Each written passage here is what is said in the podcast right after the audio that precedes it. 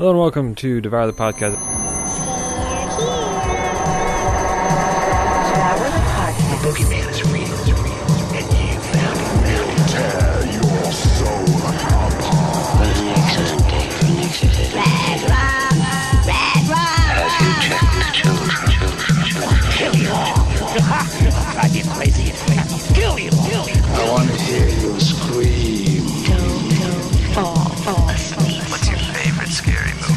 Movie? I guess everyone's entitled to one good scare, good scare, good scare, good scare.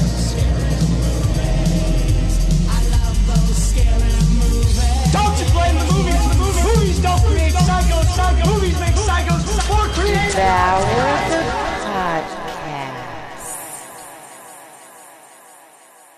Welcome back to Devour the Podcast, everybody. This is episode 128. You've done it. You found us. Here we are. Uh, it is myself, Bo Ransdell, with me as ever, the yin to my yang, uh, Jamie J. Salmons. Jamie, how are you? I am doing really well. I am. I have all the jobs. All of them? That's I. I have all the jobs. I am working Wow. three jobs right now. But That's crazy. but I know. But um, but I'm doing. I'm doing well. I, I'm just trying. So, how do you manage three different jobs? Because I have one, and in addition Well- to all of that, uh, I have uh, one office job that is Monday through Friday, regular business hours, and then two days a week I go from that job directly to another job, and then I also work another job on Saturday and Sunday. So I don't actually have any full days off. do you owe money to the mob? What?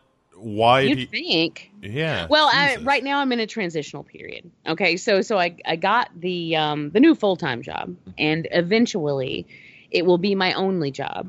But I am just in a transitional period right now. Um, so um, on one at one of the jobs, I'm sticking around for now because I promised the owner I would help him out while he's out of the country. So I'm still helping out there, and then when he comes back into the country, then I can cut that one loose. And then with the other one, I'm just hanging on to it until I get like a, a pretty decent cushion because you know how it is when you start a new job, you don't get paid for a little while. So um, I like having cash money in my pocket, and the other job is good for that. So I may, I mean, I may end up keeping it for a good while as long if I can, like as long as I can sustain it. It hasn't been that bad. Um, I've been doing it for about two weeks, and it hasn't been that bad. So we'll see what happens. But all right. Well, that's what I'm doing right now. not being pressured by the mob is the the Higgins to my Henry, Vanessa McHenry. Hello. It kind of rhymed. That's why I went with it. I've been working only one job, but I've probably been working the amount of hours that is equal to three jobs. Yeah. So that's been my life for the past two months, six weeks, two months. Yeah. but I'm not getting the pay that Jamie is for three jobs. yeah. Yeah, you both sound tired. And you know what's weird is um because like last night, okay, for instance, take yesterday. Yesterday I worked from 9 a.m. to 10 p.m. straight through. And then I come home. I can't go directly to sleep when I get home from work. It's not like I can just come home and fall in the bed. I have to, you know, I have to chill. I do want to spend some time doing something leisurely. I want to spend some time with Brian, some time with the kids. So I what happens though is I end up staying up later than I want to because I'm wired, you know, from coming home to work. And so, I mean, coming home from work. And then, so I'm up until like two. And then I'm like, well, that's okay. But then I end up, for whatever reason, I think, I think what happens is I get nervous that I'm going to oversleep. So I then severely undersleep. I keep waking up, um, like a couple of hours before I'm supposed to get up and I'll try to go back to sleep and I'll keep waking up, go back to sleep, waking up. So I end up getting very little sleep. but it's uh, it's like a, a betrayal of my body and I am rather energetic right now. I am at this moment. We'll see what happens. Right, right. It, it, these tend to be long shows, so Yeah. I, I, I I'll I be curious. out strong because I'm excited. Yeah, just be careful. That's how Bruce Lee died. God. Oh, Jesus. Uh, all right. Enough, And enough fucking around. Let's get right to it. Uh, we we like to begin the show of late with uh, a ranking provided by our listeners. Uh, it me every time. purely subjective. Our listeners provide us with a list of movies and ask us to rank them. In this case, uh, Abraham uh, has asked the question Who had the stronger debut in horror? Uh, here are your four choices David Robert Mitchell, It Follows. Robert Eggers, The Witch. Oh fuck. Jordan Peele, Get Out. John Krasinski, A Quiet Place. Oh, Rank those films. It follows The Witch, Get Out, or in terms of debut. Who had the best debut? Who had the worst debut of those four? Uh, Jamie, let's start with you. okay. Well, was it uh, Get Out? It follows The Witch and The Quiet Place. That's right. Okay, I would say, um, not quite as best to best, because I mean, uh, face it, none of those are can none of those would I ever want to label worst anything. So like, I don't want those words to even come out of my mouth. So not quite best to best. I would say, A Quiet Place. It follows Get Out, The Witch. So, A Quiet Place is your, you think is the best debut? No, the best is The Witch. So Okay. I went lower to higher. All right. So, Rank. give it, give Lower that to to me again. Th- that was The Witch. Okay. The Witch, Uh, Get Out, It Follows, A Quiet Place. Yes. All right, Vanessa. Jamie's drawn first blood. okay, I don't think A Quiet Place is as good as those other three. I will say that to begin Alright. with. That's so that's my least. Yeah, I would agree Favorite. with that. but it's still strong. Um, then I would say it follows The Witch and then Get Out. Okay, so we're the same except we switched the first two.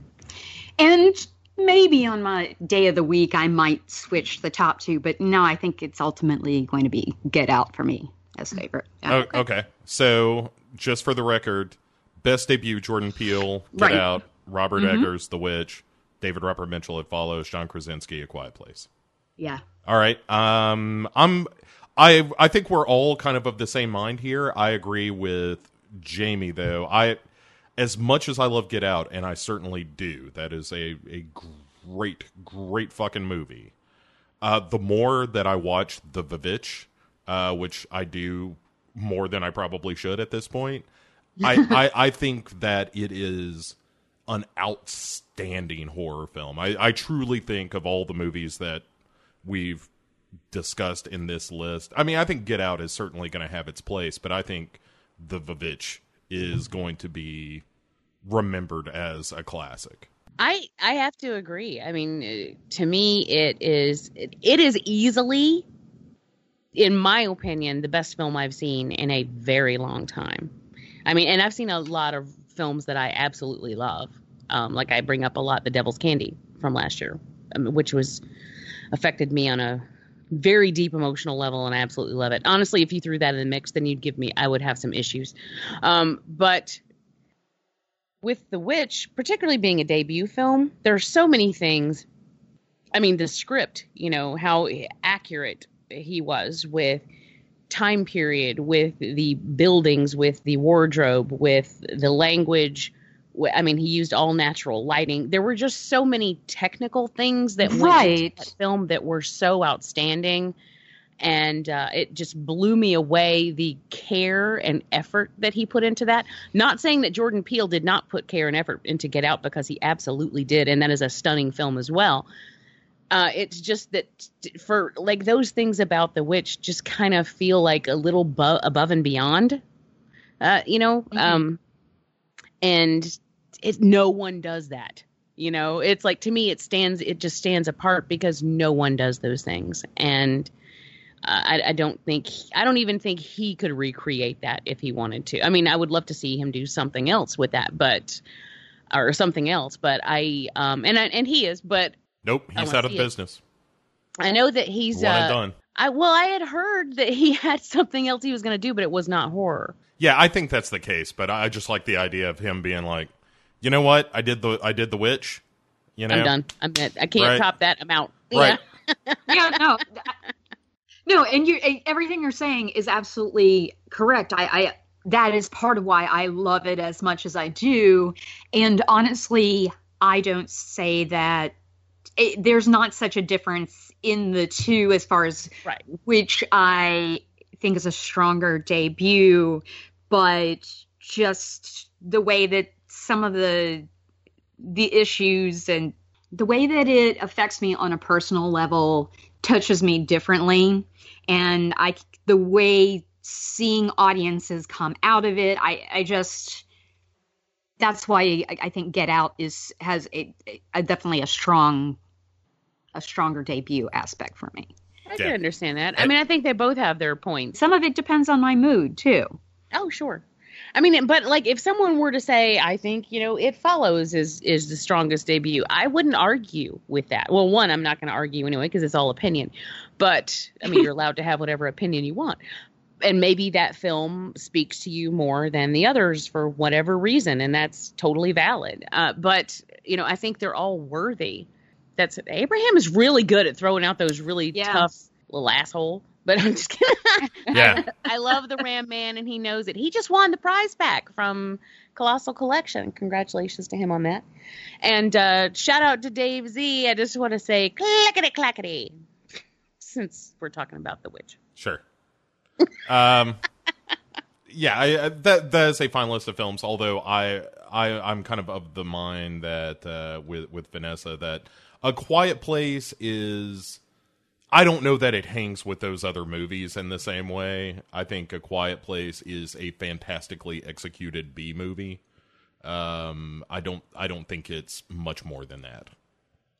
Um, I enjoyed it. I had a great time I don't know. but it's I- it's a schlocky dumb movie at the end of the day.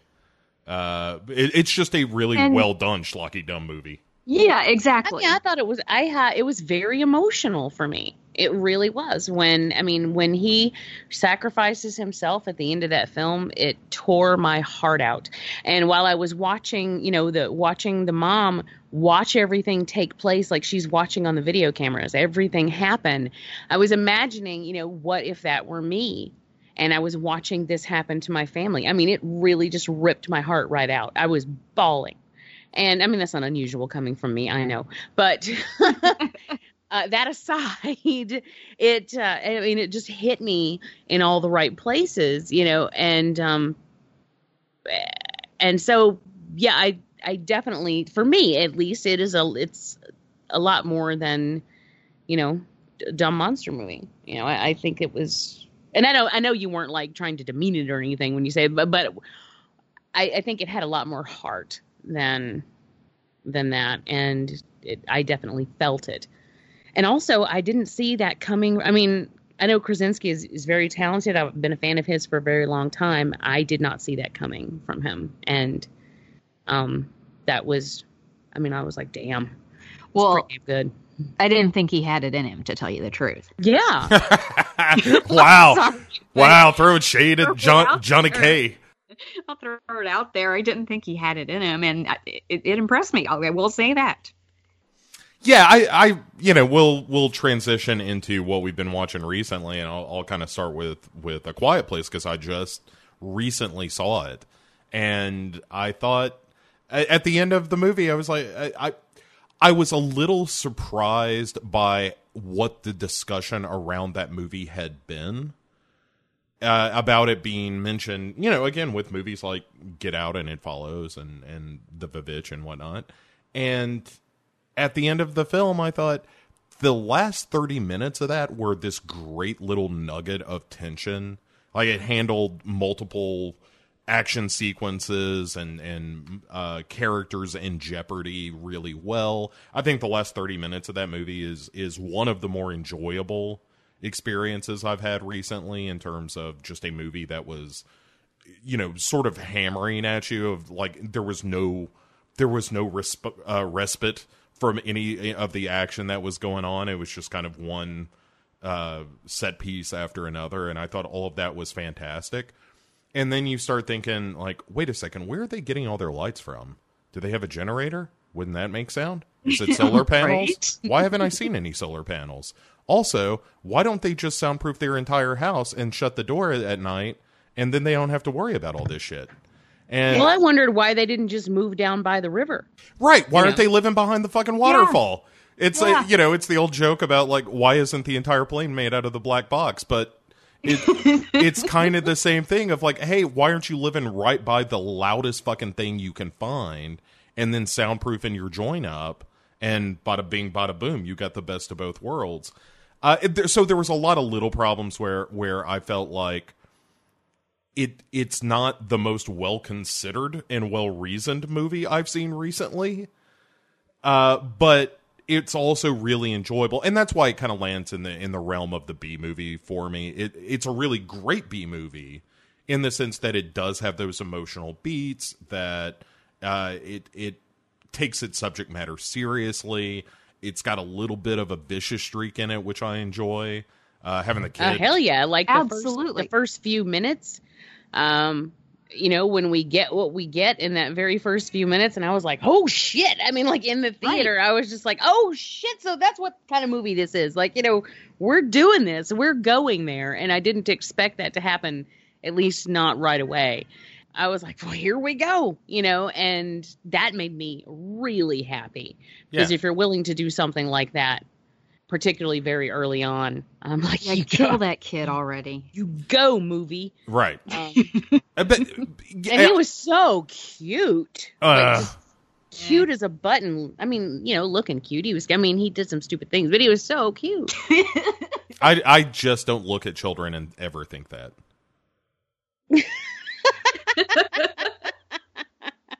You know, uh, the older I get, the more I do. It's it's it's kind of weird. Oh no. Oh well, Did you see that meme where they were talking about how ABC News said to uh, put something important in the back seat of your car so that you don't forget your kid in the car? and it's that little that it's that little blonde girl in the car seat that she I love this is my favorite meme ever. When when she goes she has that what the fuck look on her face and it's like something important. Like yeah. Let me put something important in my car so I don't forget my kid because apparently my kid is not something important. it's kind of true for some people. Yeah, well, uh, apparently. that'd be me. uh, like, hey, be sure you put that that Blu-ray of Evil Dead 2 in the back seat so you don't forget the fruit of your loins. Um, yeah, I I think I'm interested in kids when they hit about ten. Would that be like prickly pear? The fruit of your loins? Yeah, I mean, let let's all say a silent prayer of thanks for the fact that that's never happened, and most likely never will. at, at any rate, uh, you know, I, I talked about this a, a bit on the the Morbid Monday episode. Uh, that I thought that, um, yeah, I, I, I think A Quiet Place is a really fun, well done film. I I just don't think that when you're talking about something like The Witch or Hereditary or something like that, it's just not part of that conversation for me because it's just not operating on those levels. You know, it do, it it doesn't. I think I I think it is a perfectly great like sci-fi monster movie that's got enough heart to it that it it it's glosses over all the little nitpicky things that as soon as you start to think about it and tug at threads of that film it starts to kind of fall apart. So yeah uh, but that that's one i've been watching and, and then we'll bring it back around here in a few. But uh, vanessa what have you been watching that that's worth talking about here I'm going to limit myself to only one movie. Oh. I saw the first Purge, and I enjoyed it. You know, it wasn't spectacular, but I I have a lot of time for those films, and I you know it's even if you're not the biggest fan of the series, it was definitely better than the first one. yeah the, well the first one kind of sucks though let's be honest. The the not, the not the first purge, but the first The- the purge. First of the Purge series. yeah, Yes, it's it- true. Is kind of a shitty movie. I just hate that they named it the first purge because now anytime someone brings it up, people think they're talking about Talking about the purge, you know? with and like, Hawke. "Oh, I went Yes. to see the first, or, or the first purge is the best." Like, because I saw someone post Right. online, the first purge is the best in the series, and then it just started this huge fight where people were like, "Are you out of your mind? The first purge was was terrible," and it was like six threads down where he was like, "Wh- "I the hello, the new one, Yeah. not the actual first one." Um, so it's And- just, what are you thinking? You know, and of course, to some extent, it's more of the same. I mean, it's a little, you know, ham fisted with its message. You know, you get it, and but it's set in Staten Island, which I found interesting as living as a New Yorker, knowing like some of the demographics and just kind of imagining on my own how that would actually play out. Because that is the conservative borough of the city Mm-hmm. And it's the only one that ever will vote Republican. I mean, you might have small pockets in other parts of the city, but it's Staten Island that might actually go red, while the other four are totally Democrat. Um, and so, you know, the least populous. But Well, back when It- I used to spend a lot of time in New York, Patrick used to always, whenever Staten Island came up, it was always that's where all the assholes live. it is. It kind of. It kind of is. and, And so it was like that's how you know. oh, they must be from Staten Island. the only way you can get there is if you take the ferry or the Verrazano Bridge or whatever. I mean, like Right. it, it's it's very isolated, and it has this totally different thing. So it worked for as far as a setting for a movie like this, and where they're trying to unroll this experiment into society. Like, oh, we're going to try it here in Staten Island before we try it nationwide, and all this stuff. But uh, I don't know. One thing it made me realize is that, oh my God, Marisa Tomei is still so fucking hot. I'm just, and she's underutilized as an actress in this movie, but that's what I have to say.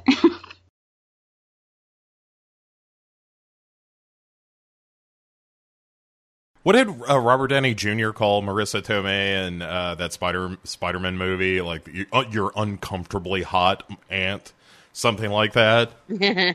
I don't know. I always think of her in like slums of Beverly Hills, I know. I love her in You know, that so much. which to me is like one of the hottest roles she's ever done. mm-hmm. Mm-hmm. I just I love her in that role. Oh, I Um, haven't seen that. Now I now I know what Oh, I'm watching you later. Oh, with Oh, young it's just- Natasha Lyonne too. Mm. It's a fun movie. I really love that movie. I Alan do. Arkin Alan Arkin. Oh my God, he's so amazing. fucking hysterical in that movie. He really is. I like But, that. Uh, what, geez, what was the the name of that movie? In the bedroom, I want to say. Yes, Uh, I thought she was absolutely fantastic in that movie. absolutely, absolutely. Well, I'm sure you'd think she was fantastic in the bedroom. um, But I'm ching. Jamie, Jamie, but Jamie. oh, real quick, real quick Staten Island story that I just think is very funny. Um, when I was up in Brooklyn one year for Christmas, mm-hmm. uh, there was a news report on TV, and it was about this guy who had kept buying the giant Christmas inflatables, and they Yeah. kept getting they kept getting stolen out of his yard, and twice it had happened, and so the news was out there, and they're like, and they're like, oh, we see that you got a new one, and, and this was in Staten Island, and he's, you know, you see it, they're inflating the new one, they're putting up the new one in the background while he's talking to the news anchor, and he's like, yeah, um, you know, and they're like, well, what are you going to do if this one gets stolen? He's like, well, they can just keep stealing them and I'll just keep replacing them. Meanwhile, they have his address printed across the bottom of the TV screen. And I was dying. I'm like, they are basically just begging people to go steal his inflatables. And I thought that was the funniest damn thing. Oh, I'm like, God. that's his fucking address right there. And he's basically saying, keep on coming, steal them. I'll just replace them. I'm like, you're kind of a dumbass, aren't you? yep. yep. Ah. Yeah. Well, Jamie, since Yeah. uh, you've got the giggles over there, let's uh, let's talk about what you've been watching. and don't I? Well, because of you, I watched The Endless. Mm. uh, coincidentally, uh, Brian just got that for review today, so I think we're going to keep it. I liked it uh, quite a bit. I actually liked it more than re- re- um, what was it? Resolution. Yeah, yeah, yeah. Yeah, I, I, think that's right. I love I love how it ties in. And you don't I don't feel like you have to have seen Resolution to enjoy this film, but it to me was so much more fun because I had. And so like when you get the little glimpses and you you know like you know immediately who these people are and what's going on, that makes it really fun. Like I just I enjoyed that so much. And so I do think it was a more cohesive story than Resolution, or I feel like it was more put together, more fleshed out. Like they, you know, spent a little more time on it. And while I enjoyed Resolution too, I, I really did like that film. I just like this one a little bit more, and I think that um like a, a paired watching is uh is excellent. I think that would be. I haven't done that yet, but I think that would be a really fun thing to do. Yeah, when it, when it when those characters appear in the film, spoilers, uh, obviously for Resolution um, when those characters appear in in the film, it it is one of those moments where I I I, I literally uh, exclaimed out loud like "Holy shit! Are you kidding Right. me? Like this is gonna be and it, It was it- like the way I felt at the end of Split. I mean, that's how it was for yeah, me. And I except know I, that, liked it.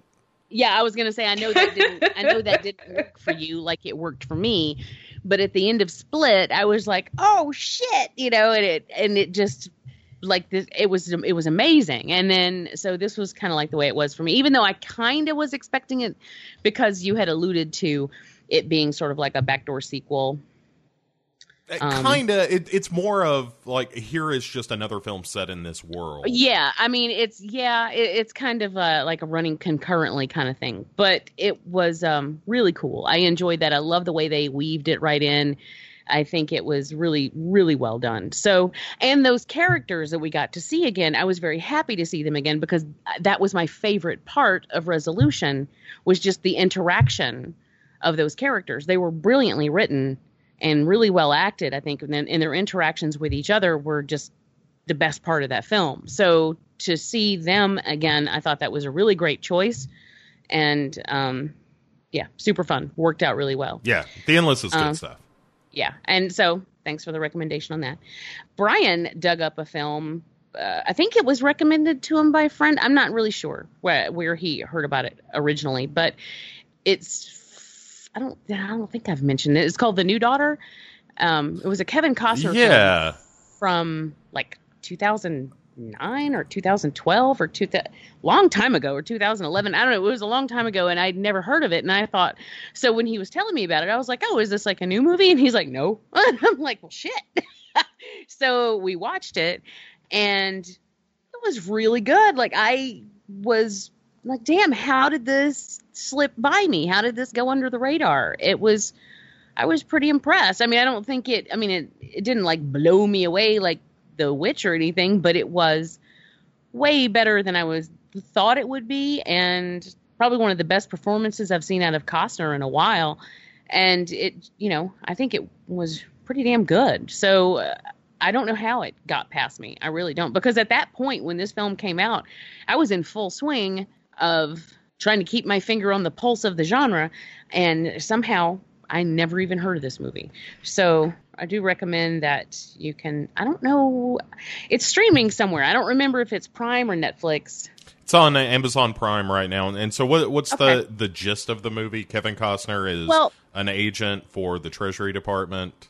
he, he is an author who and that doesn't really play into it really but uh, he's recently divorced he moves to a new small town in north carolina with his two kids his daughter his teenage daughter and his younger son and uh, there's this really strange mound in their on their property. And the daughter is like attracted to this mound and then you know things start to happen. You know she, she starts to change. Um and you know you don't really know like how much of it is like teen angst and and oh my parents just got divorced and so i'm going to be pissy about it. Or is there something more sinister going on? And you know as things start to layers start to get peeled back and you start to find out more it actually ends up being a pretty interesting very original story. And it's not like something tropey that you see all the time. You know it's not a vampire story. It's not a zombie story. It's not you know it's it's a something that no one ever talks about. And i love when movies do that when movies bring something out of the woodwork that you never hear about. And uh, it actually has to do with native american folklore which i think is very cool and sadly underutilized and very under like untapped Yeah, well, but it's it's tough to to make a movie that that's kind of steeped in Native American folklore without dancing all over all kinds of racism. No, well, Without- wolves as well. I knew that was going to be the next thing you said. I mean, you were talking about Kevin Costner already. Right, I'm sorry. right. It And was you gotta- natural. and you're dancing all over the wolves is that what you're no i understand what you mean but the thing is you can respectfully deal with things from folklore without you know being Absolutely. racist about it you know um every you absolutely we- can. I just don't trust Hollywood to do that. well that's Not why very we, often. That's why we look to the independents to do that you know uh, which is why i really like wendigo films because We've gotten more of those since, well, pretty much all from Larry Fessenden. Right. that's that's like Yeah. all he does. but, you know, that used to be something you never ever heard about. And so I really like when a film tackles something like that. And uh, like as much as I love werewolves, I love it even more when they pull something that you don't ever hear of. And it's, that's actually going to come up with one of the films we're talking about tonight. Is um, you know, the reaching outside the box, I guess. Yeah. Uh, of course, you're talking about Veronica. Um, no. Uh, we'll get into all that. Um, so I'll uh, I'll throw a couple of movies out there. I I took uh, a few days off last week and watched all of the movies. Um, I wa- I went back and watched a bunch of stuff that I just hadn't watched in forever because you know it, it's like why would I sit down and watch Night of the Creeps when I've seen it thirty times? And then last week I sat down and watched Night of the Creeps for the thirty first time. And uh, so I'll, I'll give you the quick list of Is shit. it I, because we were talking about it on Teapots? No, uh, it, it's just because I wanted to watch it. It, it, actually uh, uh, it just came up. I was, was watching with a, a friend, and um, we both decided, like, hey, you know what would be fun to watch right now? Night of the Creeps. Um, well, yeah. let me give you a list of movies that I watched la- uh, in the past week or so. Um, and, and some of it is Teapots insp- inspired, some not so much. But I watched um, Quiet Place, Friday the 13th, Part 4, American Werewolf in London, Silver Bullet, in the same night, I would point out, American Werewolf in London and Silver Bullet, uh, Night of the Creeps, Arachnophobia, Tales from the Crypt, Demon Knight, uh, you know, and then some, some other stuff. But I just had this this sort of wash of movies that I dearly love. And uh, Silver Bullet is always a crowd pleaser. Like that's a movie that isn't a great movie. It's just a movie I love. And, Well, and I'm right there with you. You know that. I was very salty about the 1985 list and the but and I understand it. It's just that I have such a deep love for it that it's difficult for me to understand why everyone else doesn't. well, because the because the werewolf looks stupid, and it looks like a big German Shepherd. Uh, that's a problem. It's it is dripping with 1980s in a way. the best. eh, it, it in a way that's not necessarily always great. Um, it's got a fair amount of Stephen King overriding in the dialogue, but it has a performance from Love you, Marty. yeah, that's real stupid. And but it's got a performance from Gary Busey that rivals the Tom Atkins Night of the Creeps performance in terms of oh, if you if this was the only thing in this movie, it would be the greatest movie I ever saw. Yeah. Um, it hurts my parts. yeah, Not Gary Busey. I Yeah. I know, but That's my favorite line in the whole damn movie. It, it turns out, yeah, I, I was kind of uh, bonding over that line. As a matter of fact, uh, it was kind of great. Um, but the a couple of movies I want to talk about. Uh, talked about a Quiet Place. Also, uh, I saw The Strangers Prey at Night. Finally caught up with that Oh. one. What'd you think of that? Uh, I kind of who cares. Um, I thought I liked it more than the first one. I uh, I disagree. I thought the first one was at least going for something. I felt like this was the biggest John Carpenter ripoff I ever saw.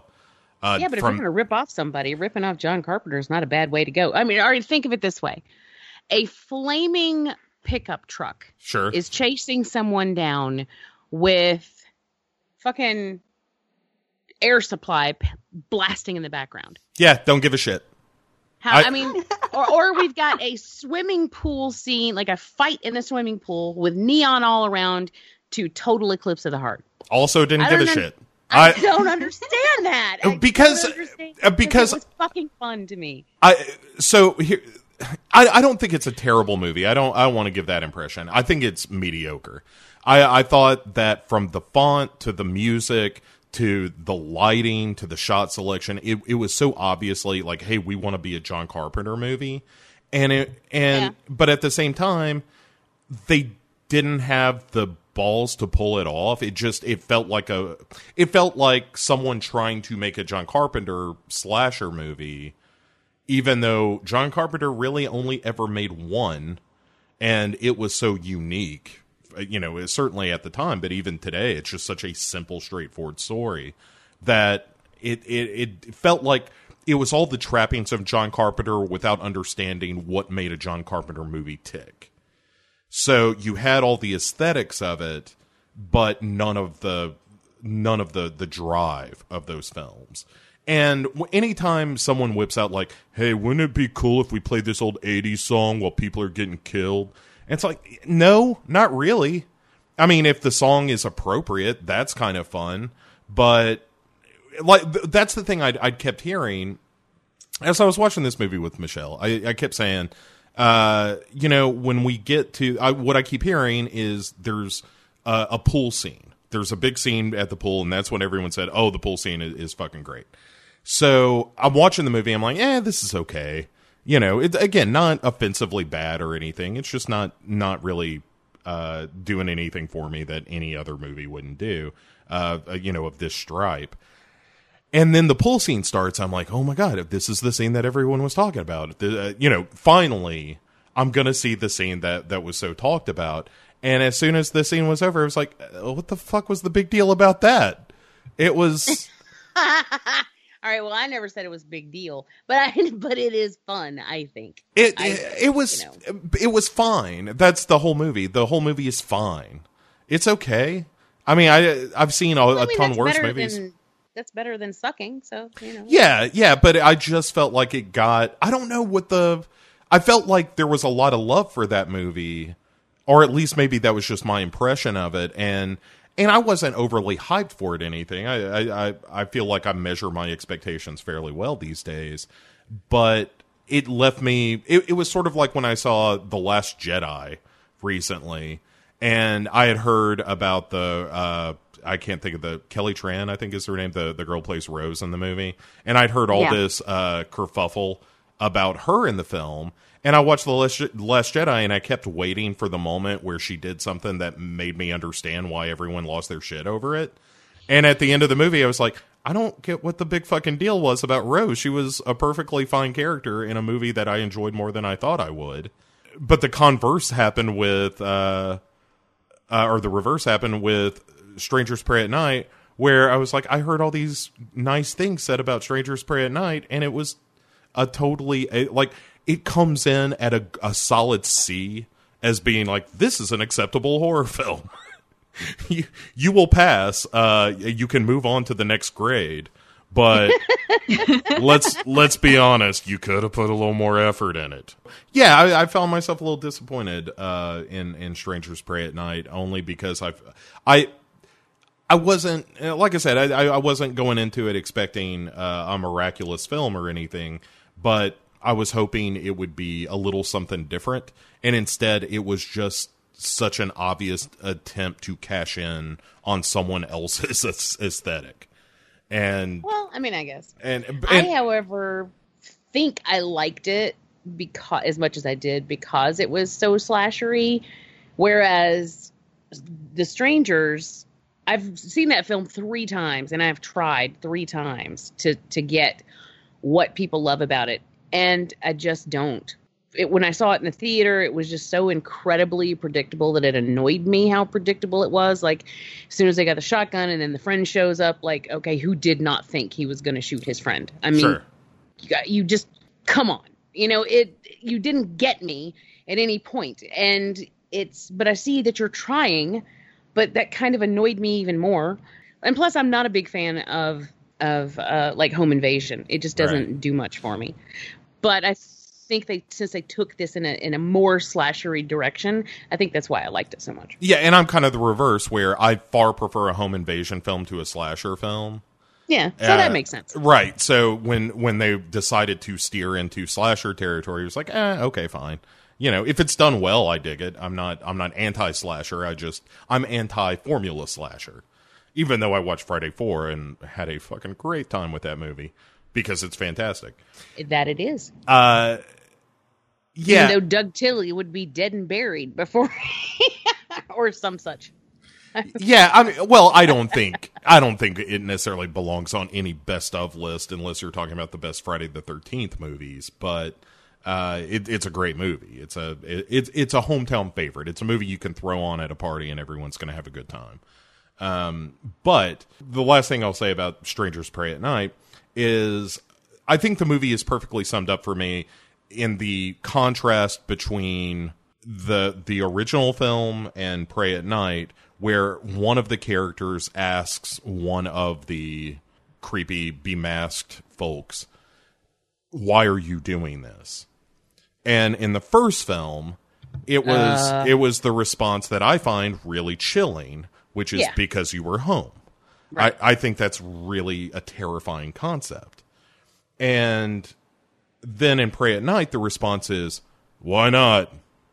I was just like, fuck you, strangers prey at night. That's No, I- totally agree with that. And it's like at that moment, I'm like, ah, "God, come the fuck on, because it's clear they were attempting to capture.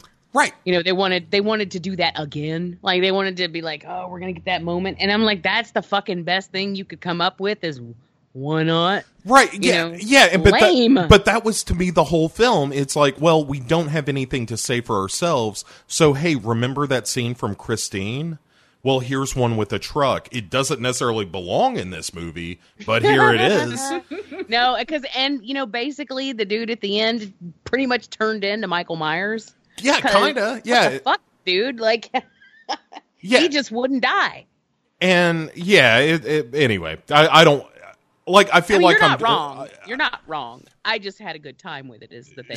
You know, sure. I recognize all that shit, and I'm just like, yeah, whatever, man. I got to hear some Air Supply, and I got to hear some some Total Eclipse of the Heart, and I got to see some Neon, and I had some fun. And that's pretty much as far as I go with that. Like, yeah. Uh, well, and I have a low tolerance at it's this not point. prestige horror. and well, it's not even that it's not prestige horror. It's just it. It, it's uh, you know it, it it's a realization I've lived too long, Jamie, is what it is. It because the fact that so many movies these days are trading in that '80s aesthetic that was so particular to the time, but you know, as with most of the films I watch that kind of do that, they get all the the aesthetics. They get the neon and the music and all that stuff right and they forget to make the kind of movie that made that aesthetic so cool. You know uh like you can't well you can obviously. Uh what's that guy's name? Joe Begos who did almost human in the man's mind's eye. Um like that's a guy that's just like hey remember what was good? Scanners?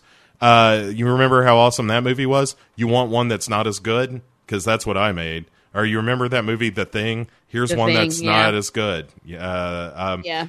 and, and or the void is that as well of like hey remember uh john carpenter movies and kind of the thing um here's one that's not as good and i i, I just think you're asking for trouble uh at, at a certain point that you either lean into the formula fully or you do something radically different. And i don't think that in the case of strangers prey at night it does either. It just it, it just apes other better movies. And and i don't i the fact that you're playing 80s music and making your shots look like dean cundey shot your film doesn't make your film good.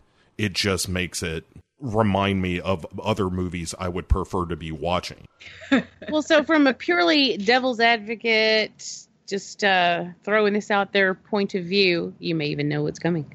Uh, where does this place Lost After Dark? Well, uh, it places it as a movie I wrote 20 years ago before this was the thing.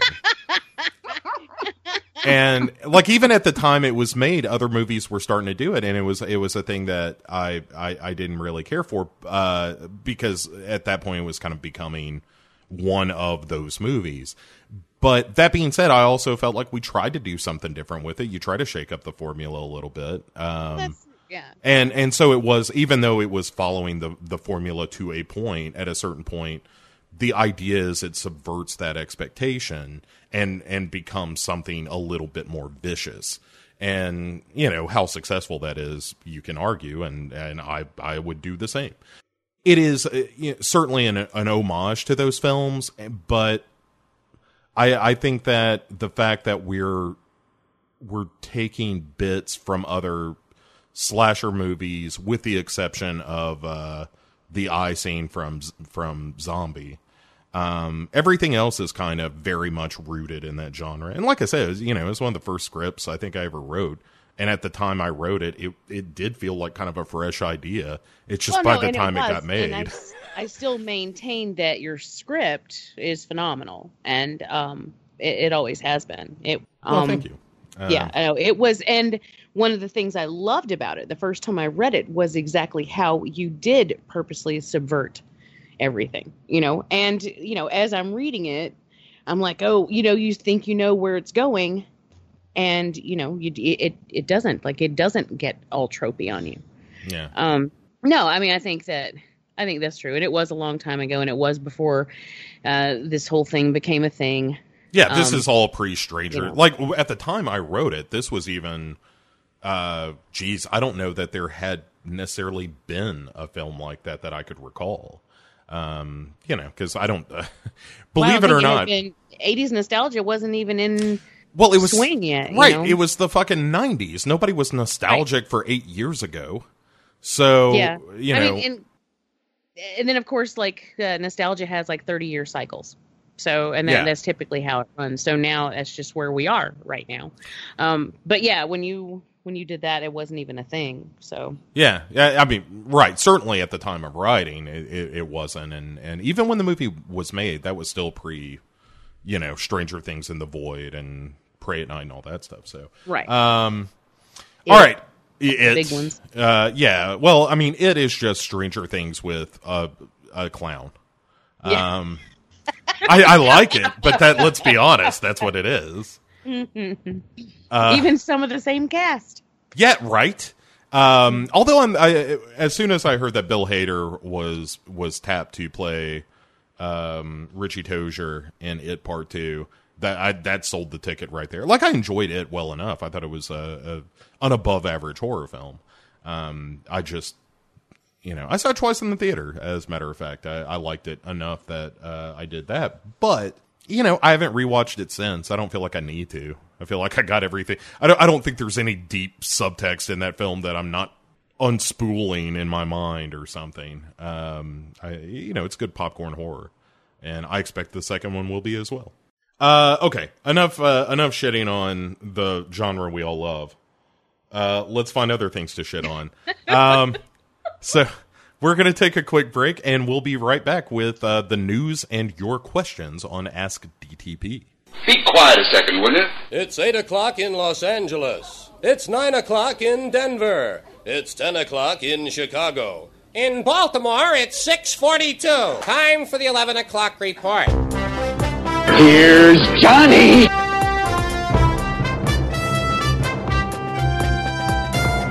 I have come here to chew bubblegum and kick ass. And I'm all out of bubblegum.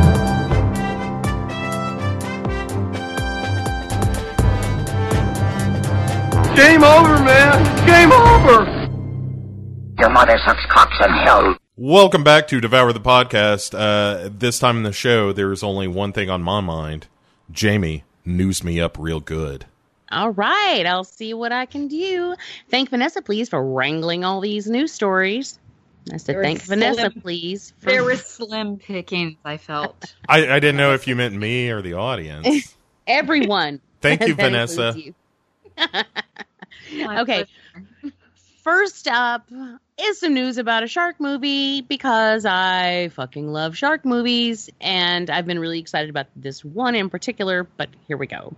Alamo Drafthouse's Rolling Road Show is bringing the mother of all sharks to the big screen in the best possible way. That's right. The 75 foot megalodon is headed to the waters of Austin, Texas for a special preview screening of the upcoming The Meg. The special screening in Megalodon Madness takes place at the Violent Beach Re- oh, Violent. That would be an awesome name, but that is not the name of it. Nope. It's Volente Beach Resort, but violent, on August 5th, complete with water rides, volleyball, and food and drink. Hopefully, they'll occasionally drop some like buckets of red dye into the water or something like that, to freak people out Right? either make them think someone got killed by a shark or that someone peed the pool and the chemicals gave them away because we all heard that rumor growing up It's not a rumor. Uh, megalodon bait i mean attendees will be among the first to experience the i mean i tell some bad jokes that was not one of mine uh, was will be among the first to experience the meg before it hits theaters out on the waters of lake travis with nothing but a raft to protect you from whatever lurks in the depths and i gotta tell you right now that would fuck with my head big time Me too. we already talked about my fear of the depths and um, Yep. if i was watching this film like that it would be like two seconds flat before i was on land i'd be Yep. like oh gotta go yep. Yeah, I, I like the idea, although I just don't know if I want to see that many horror fans in swimwear. that is an excellent point that i hadn't considered thank you very much These are the folks, uh, the Rolling Road Show, are the folks responsible for previous immersive fan fave film events like Jaws on the Water and a special screening, screening of Robocop that screened at OCP headquarters. Now, that's pretty cool. Um, yeah, Jaws on the Water, inevitably, someone tags me in that post every year. And as far as I know, I, I think they only did it the one year, and it was like three years ago. but and unless they keep do, unless it's a yearly thing, it might be. I don't know, but I keep getting tagged in the same post at least two or three times a year because everyone knows how much of a bit how much of a Jaws fan I am. So if it comes up in someone's feed, they're like, "Oh, Jamie's gonna love this," and it's true. I do, and I do appreciate that. I love that our listeners know me as well as they do, and that they point out things that are interesting to me, that or they think would be interesting to me because they're right. And so I appreciate that. But I just think it's funny that how many times that I've seen that same post about Jaws on the Water, which I did not get to go to. So it basically just rubs a little salt in the room wound every time. It just breaks my heart a little more. But I would love to attend this. I would probably definitely leave some pee in the pool. but uh, I, I think this would be a really fun event. Yeah. I like the fact that it is $42 for a ticket. Is it really? I didn't see that in the article I'm reading. I, I dig deep, JJ. oh. And But to figure that deep out, as that the Marianas Trench. Figure that out. That includes that's the price of a movie, which for me here is about seventeen dollars. Oh, And then in New York, man. yeah, exactly. Except when I go use my movie pass or in some weird art theater.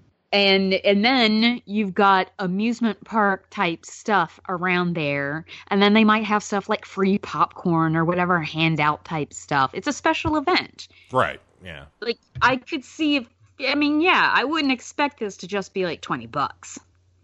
Well, that's true. I mean, I paid um, when I went to go see the 35 millimeter print of Jaws at the Fox Theater in Atlanta on the 35th anniversary. I forget. I think we paid thirty five dollars. I feel like there were a lot of thirty fives in there. I don't know, but it was, it was. I mean, it was an event, and so you know, I paid for it. And then on the 40th anniversary, Brian took me to see it here, or because they did the um, oh, what do you call it when they do the simulcast thing all over the, the for all the theaters, Uh, like, the, Fathom events or whatever. Yes, yeah, Uh, Mhm. yeah. For the 40th anniversary, they did a Fathom event Yeah. for Jaws, and so he took me to see that, and that's a little pricier than just going to a movie, you know, and and we did that, you know, so I could uh, for a one time event thing like this, I I would I'd do it. Yeah, I mean I'd I'd pay that. I think Sure. it'd be fun. It'd Yeah. be worth it. Except for now that I'm thinking about all those horror fans in swimwear, but whatever. We're, we're a doughy lot, uh, we horror fans. Pale, pale No, and doughy. some are just really skinny too. Right. It, it's the extremes. You know, it, it's rare. It's rare that you have, say, a John Rhodes that is just this jack dude who's like, I love horror. And you're like, you don't seem We're- like one of us. We're all pale though. I was I was thinking exactly. I was picturing the pale skin, like all the pale skin, because I know I never see the sunshine. Never. I mean, and that's partially because I can't.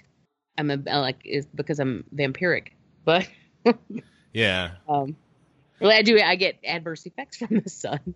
I do. I'm just picturing all of these like uh, basically a, a whole just a sea of goth kids. Yep. Oh, Well, see, now I'm back on board. You say it like that, and I'm like, all right, all right, I'm with it. Like a sea of goth kids in swim trunks, which to me is always funny looking. right, just Wednesday lace parasols. Addams and Pugsley, like at the summer camp. Yes, like that would be awesome. You know, isn't it? But don't you think it's hilarious when you see like a goth kid who's forced to wear something um because they just don't make it in goth, but like like who's forced to wear something that just looks so alarmingly normal um and colored like or colorful or whatever. So it's kind of like when if you guys have ever seen Valley Girl when you see like Nicolas Cage's character and Fred when they're at the beach and are surrounded by all the valley kids, but they're punk kids and they're wearing swim trunks, and it's just funny. I mean, it just it doesn't doesn't go. Like you're not, you know, that doesn't work. but anyway, anyway, I would totally do it. Now that you mentioned uh, Addams Family Values, all I can think of is the scene with Wednesday at the camp when the girl says, uh, "I'll be the victim," and Wednesday says, "All your life." All your life. Oh, it's so good. I know. I know. Uh, God damn, those movies are good. Okay. They're so All right. Next up, up. Speaking of doughy pale people, uh, the Vampire Chronicles finds a home on Hulu. Um, uh, well, they're not necessarily doughy, but just pale. It's a good day to be an Anne Rice fan. For months now, we've been waiting. Christ Almighty! It's a good day. Er, It's a what's that from? It's a great day. At that's from a movie, I think. It's a great day. Oh no, it's from Mama's Family. Sorry. Anyway, um, Wow. You lost me, Jamie. Yeah. I'm sorry. I I, was it's from digging deep and I couldn't go. I know, I couldn't and I go. appreciate appreciate you trying. It's from the episode "Mama Gets a Job," and that's how she's supposed to answer the phone at the travel agency where she works. It's a great day at Raytown Travel but anyway, It, it's so fascinating when we get these peeks into Jamie's psyche, and and it just helps things make sense more. you know what I said is like I was said I was fine when we started, but we'll see where that goes.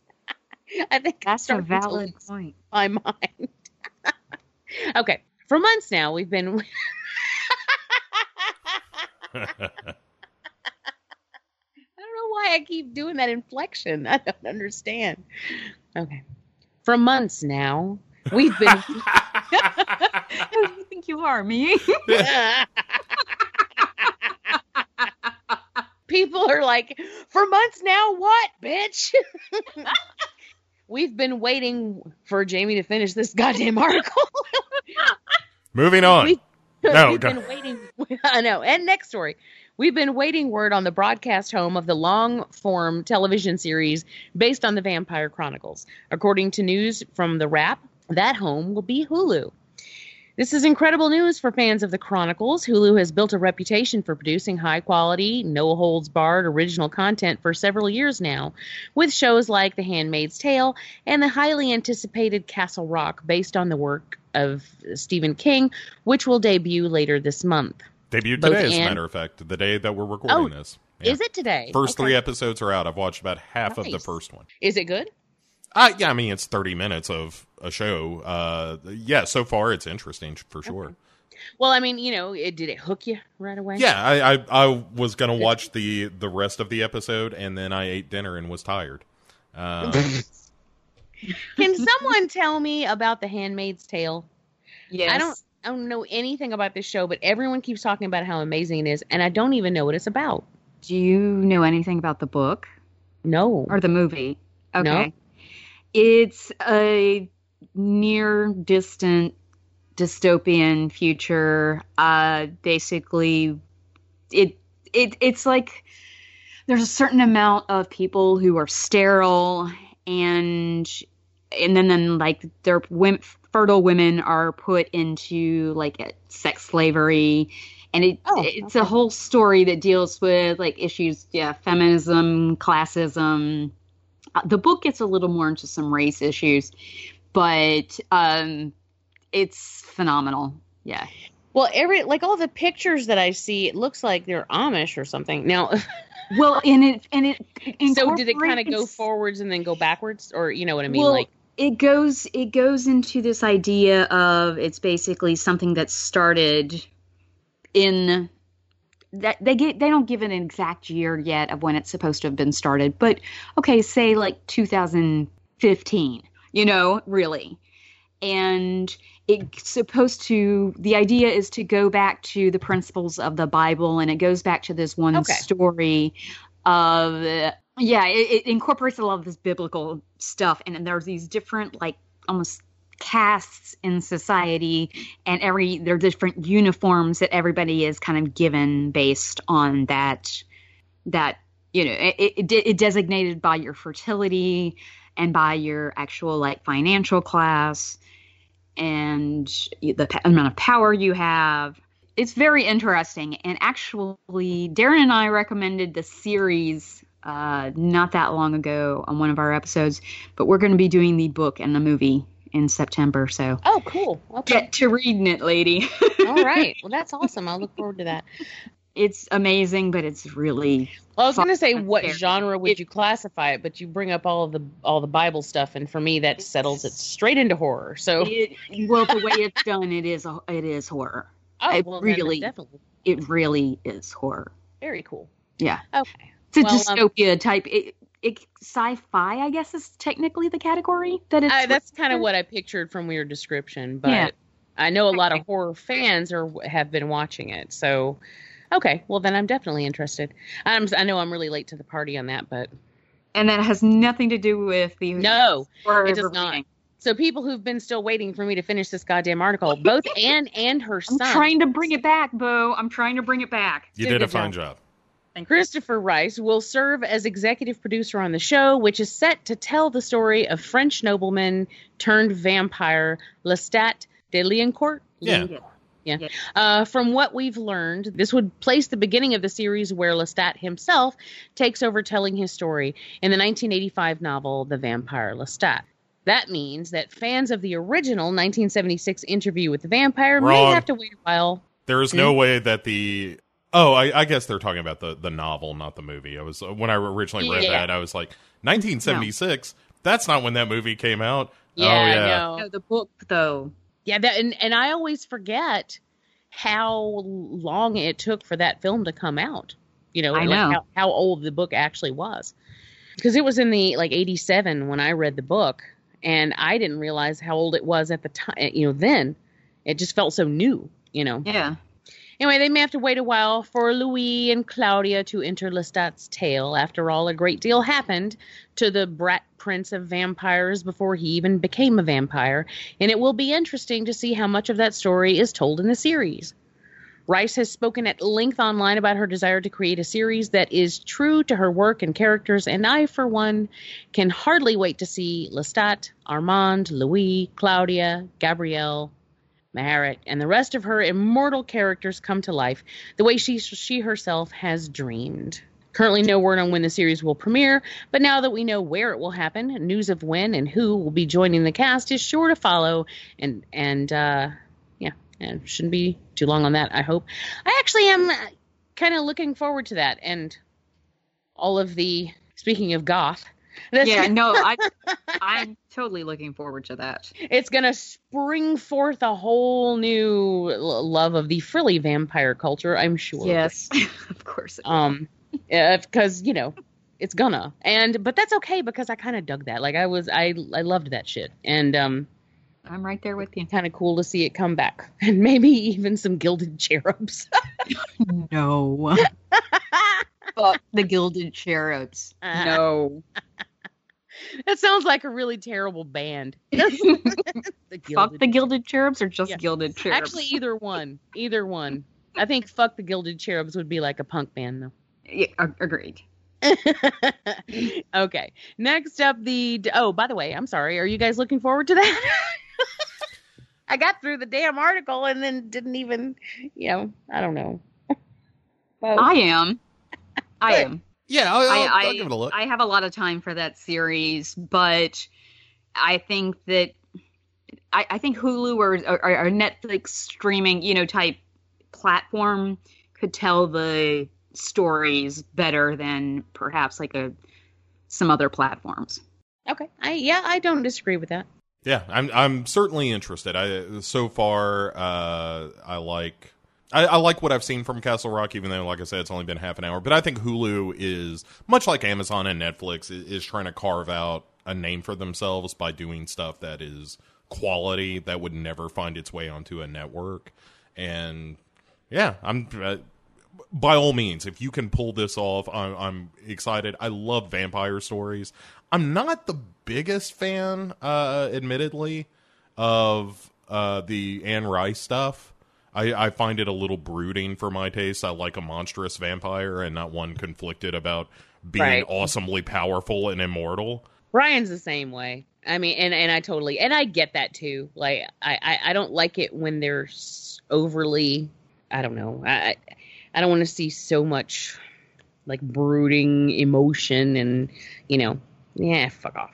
But but at the same time, there's something about the Anne Rice stuff that I think it's because she really kind of did it. Like she's you know that's her domain, and it got flooded Sure. after that but that's not really her fault. And I, you know, I think what she did when she did it was very, uh, sort of like a unique take and and kind of cool. And now, even though it seems now very cliche, Well, and I appreciate that with this Christopher Rice is involved because I Mhm. will say with Handmaids, I know he I mean, he didn't write it, but the fact that he's you know involved in it for his mother, then I think that maybe there's going to be a special care and attention that'll be taken because like with Handmaid's Tale, Margaret Atwood, the author, it has been very involved with it and oh, I didn't know. Atwood wrote that. yeah, yeah. Oh, okay. And I think that kind of thing makes a huge difference. I, I mean, because you can tell how it, you know, evolves, and once it comes to things that aren't even in the original source material, how it it, it maintains a sensibility. At least *Handmaid's Tale* has thus thus far. Although I know there's a controversy about the season two finale, but I'm not going to spoil that.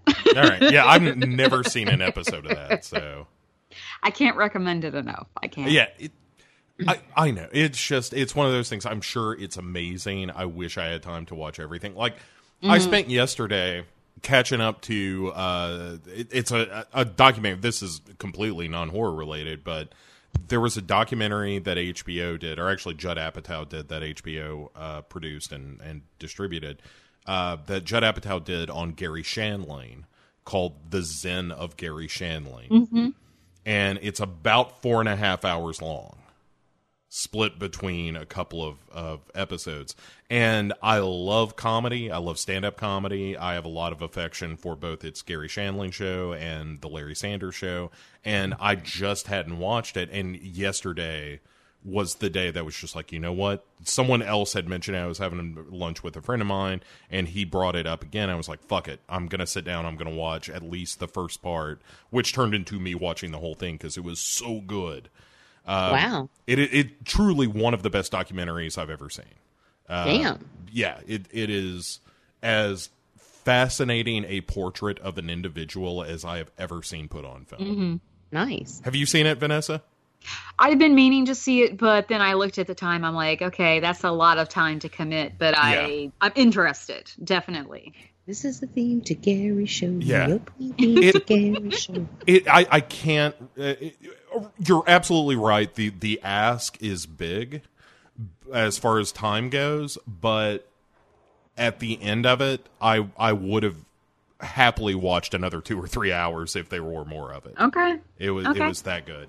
Okay, Hulu is going to force me to get Hulu. That's what that last story basically is is telling me. Yeah, it's- between that and Yeah. Handmaid's Tale, and um, I'm just going to be forced into it. It was. I'm just like, God damn, how many more streaming services can I? right, but it's kind of what I have instead of cable because Hulu picks up a, a lot of network shows that they show Yeah. the day after. So Exactly. that's kind of my jam. It's it's Hulu. I, like I have Hulu, Amazon, and Netflix and Shudder. Can you do reminders on Hulu? Yeah.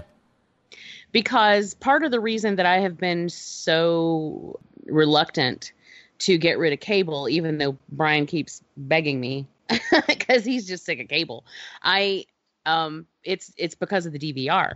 Because we watch so much stuff that without the DVR, I will never remember to watch it. So, if there is a medium in which you can actually put reminders or like a cue or a something that will allow me to have things and not forget that they even are happening, then that would be awesome. But the thing is, I mean, like, I don't ever know when shows start, like new seasons. I just wait for them to pop up on my DVR. So, Yeah. that that's how I am with Yeah. the the Good Place, which is one of my favorite shows right now. But I don't know when it premieres or if it's coming back or whatever. I just every now and again I'll log into Hulu. and It's like, oh hey, here's a new episode of The Good Place. I'm like, great. oh, well, see, that's kind of cool. Okay, well, maybe I'll actually look into that more seriously now. Because he really I wants to believe that premieres in September, and it is coming back. Uh, that show Man, is she is a wealth of knowledge, is she not? Uh, this is this is why she's the perfect replacement for quite frankly any of us. Um, but I was going to say, Re- David, he wasn't a wealth of knowledge. I'm a wealth of useless information. David was in his own way. I mean, that black metal episode of Did on BD Clinic with him. Jesus Christ. but there is no there is nothing useless about knowing when the good place is coming back because it is the greatest sitcom since Seinfeld. I haven't wow. seen it. I haven't seen it. Oh, it's so good. that makes it even weirder that you know about it. What the Well- hell, girl? I know that in part because Court loves it, and he Oh. mentioned it to me. It's uh the guy who did Bro- Brooklyn Nine Nine and Parks and Rec, as well as I think Drew Goddard uh, Oh. has some influence on the show. But it is it is genuinely it like every season it, it's been reinventing itself, and I keep thinking it's gonna just tank when when it makes its turns, and somehow it just gets better. So they're doing they're doing God's work. Uh, speaking of the good place, they're doing God's work over there on that show. um, should I make the statement that I was obviously kidding about David and I love him and miss him very much, or is this whole bit just going to be taken out? Because because it has Um, nothing to do with anything. Uh, well, this will be taken out. okay. Your apology. My apology. of course. Uh, and obviously, I was kidding. I love you, David. You were a wealth of a lot of things. Okay. Also edited. the power. Okay. Next up, the disturbing 2015 horror film Emelie is coming to Netflix, and you, yes, I'm talking to you out there, shouldn't miss it. There's something very wrong with the new sitter. Our friends over at Netflix have allowed us to exclusively announce, and that not us, but BD, God fuck 'em. Um, today that Michael Thelen's Emelie is arriving on the streaming service on August 2nd, which is great news because it's a damn good horror film that flew pretty far under the radar when it was released in 2015. I believe it flew under mine. Did either of you guys see it? No. Uh, yeah, I haven't seen it. I've got it. Strangely, when I saw this article, I was like, "That sounds really familiar," and I realized it's because it's on my shelf, and uh, Eh. I have not uh, seen it yet. But um, now I will. All now, right, you go. now, now that I've been given a little nudge. Well, here's a little uh, info. Uh, written by Rich Herbeck and directed by Thelen, Emelie stars Sarah Bolger as the title character, a young woman who shows up at a couple's home and poses as Anna, the last-minute replacement babysitter. They they they never so much as oh oh they've never so much as seen a picture of. I was about to get very angry. Though Anna at first seems like the perfect babysitter. It, yeah, it turns out it's not their grammar; it's my vision. Um, um, allowing the kids to do things their parents would never allow them to do. The night quickly takes a turn for the worse when she makes them play a series of increasingly disturbing games. Only a few things tend to be fairly off limits when it comes to horror movies, and one of them is subjecting children to the sort of torment and torture that is typically visited upon adults in the genre. Most filmmakers wouldn't dare make a movie where young kids are the primary target of the villain's madness, but with Emelie, Thelen dares to smash even the most off limits of horror taboos. And it's nothing if not a notable film because of his brazenness. I can't cannot believe you have not watched this yet, Bo. It's children being tortured. How could you not? I, I know. I didn't realize that's really what the movie was about, but now that I've seen that, uh, I can't watch it quickly enough. Yeah.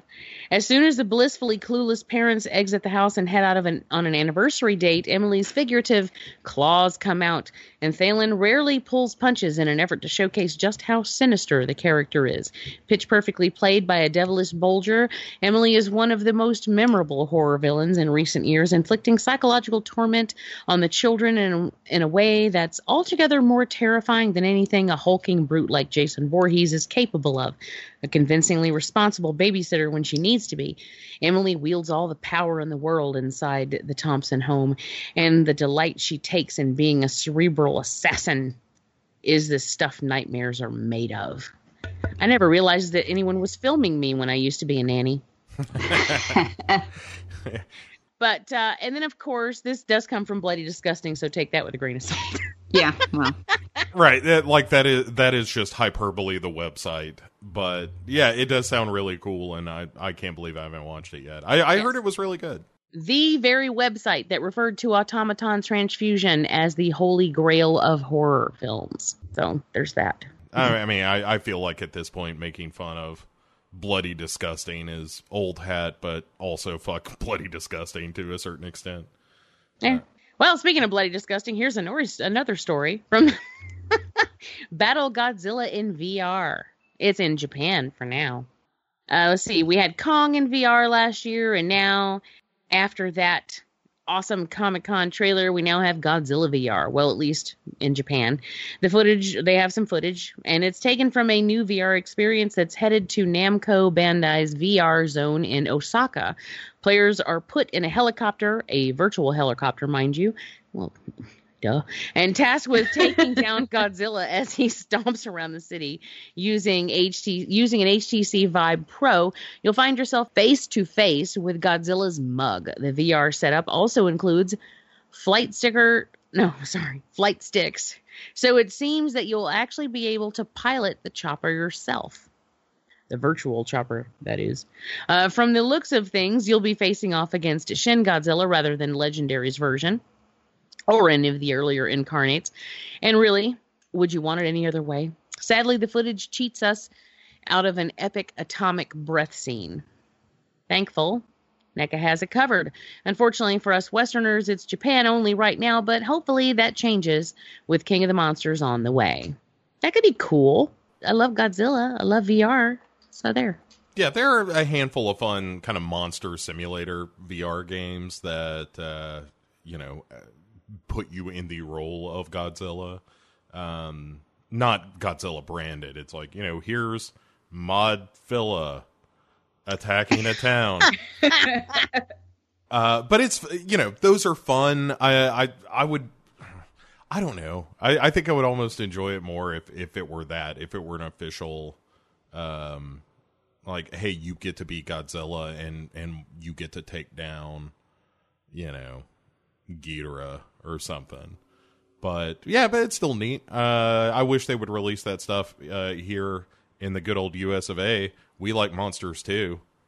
You Did you know? ever see that terrible course. dinosaur game that was on Steam where you're like, or maybe it was Godzilla, where you're walking around like smashing buildings, but it was really, really terrible. Um, Jim Sterling did a playthrough on it and it was hilarious, but I think it might have actually been Godzilla. There is a really bad Godzilla game where that happens. Yes. Okay, so that was probably what I'm thinking of. Yeah.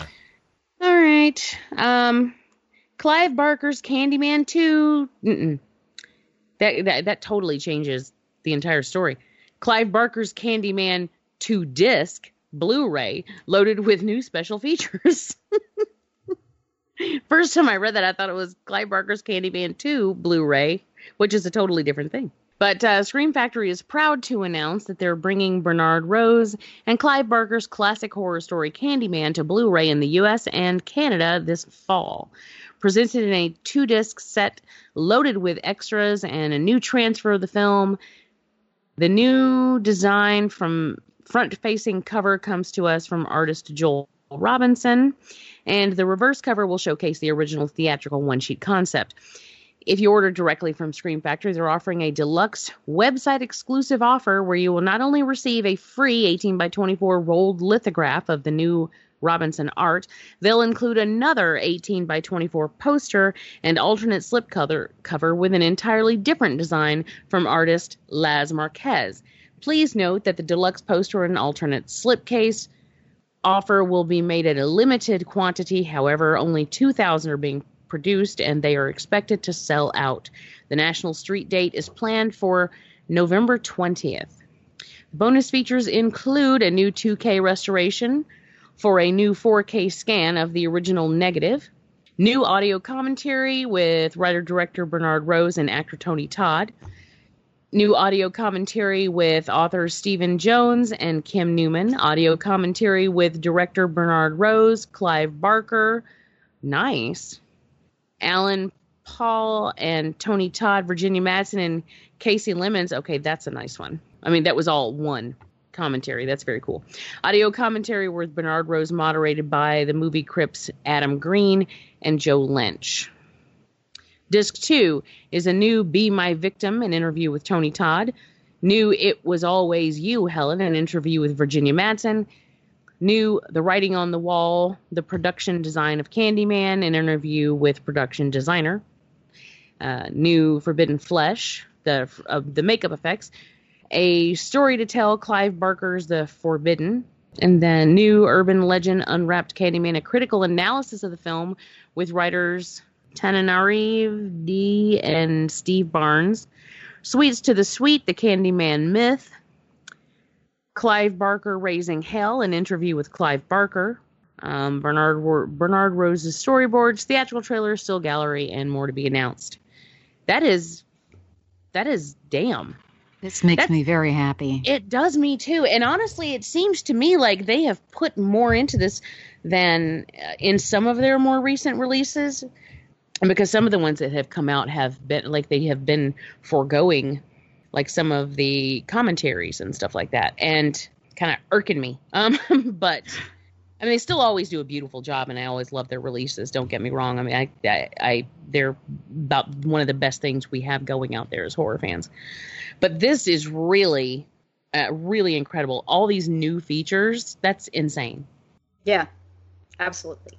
What say you, Bo? Uh, yeah, I, it's been a while since I've seen Candyman. I, I'm not as fond of it as a lot of people are. Uh, oh man, I love it. Yeah, I you know I've seen it a couple of times, and both times I kind of bounced off of it. I- I'll go back and watch it again and see if I feel differently. I, I thought it was okay. Well, and you know what's funny is when I was, I was gonna say growing up, I was practically grown when the movie came out. But when, when, um, when I was younger, I was under the impression that everyone thought it was as much of a classic as I did, and that you know, to me, it was like top tier. It was up there. It was, you know, uh, Candyman was one of the all-time greatest villains. It was, eh, or you know, at least in the modern age, it. I just thought that that was the consensus. And then in you know recent years, and I've come to realize that you know people don't seem to love it as much as I thought they did, and or and not as much as I do. So, which I was really surprised by. Yeah, I I don't I, I don't dislike Candyman. I, again, it's been years since I've seen it, and uh, I'll I'll give it another look. But um, yeah, it just was never a thing that uh, I considered a great horror film. I always thought it was a, a pretty good one. But I'm cranky. Yeah. Well, I, I Well, think that's we it know that. Yeah. So I, I think I'm finally done with the news. Did I, did I skip anything? No, there's one last thing. Oh crap! What? What? Because I told you I had accidentally closed some links. I thought I got them all back. Just because it relates to one of the things we're covering. Oh well. If do you have it in front of you? If not, I do. Go Uh, back. okay. Hereditary. Well, when I mean, because I don't, I don't. Oh, damn it! That's right. I, I was, I forgot about that one. I was looking forward to that. Okay, go, Bo, hit it. Yeah, yeah, that's that's why I'm in charge of this shit. So Hereditary uh, is coming to uh, DVD and Blu-ray on September 4th. Uh, the da, da, da. Hereditary uh, is going to have behind the scenes with cast and crew and a featurette exclusive to the home video uh, entertainment release, offering a revealing account of what it took to create this harrowing tale. Also included in the home entertainment release are nine be- never before seen deleted scenes and an evil in miniature photo gallery. So you get your deleted scenes. There's a featurette and a photo gallery. It's going to be available on 4K Ultra HD, Blu-ray, digital, and uh, Blu-ray combo pack with a DVD as well. Exciting! September fourth is my grandmother's birthday, which is kind of oddly appropriate for this film. I think. Now you know just what to get her. well, she's dead. Well, I mean, she's been dead. So? For like, That she's doesn't been dead make- for like twenty years, but apparently that doesn't matter. You could still give her something. Just I could keep still- it on your shelf. She might be in the attic. I don't know. right? I, actually, the the one upside of a relative dying is the fact that you don't have to buy them stuff anymore. That's true. True story. Yeah. Well, I mean, depending on the relative, there can be more than one upside, but that's definitely one of them. uh, thank you very much, Jamie. Um, all right, folks, it is time for Ask DTP. So let us dive into the questions uh, you asked of us, and uh, and here we go. So, Derek Bourgeois asks if you could make your own killer animal movie, what animal would you use to be your killer? Uh, Bo's would be a bear.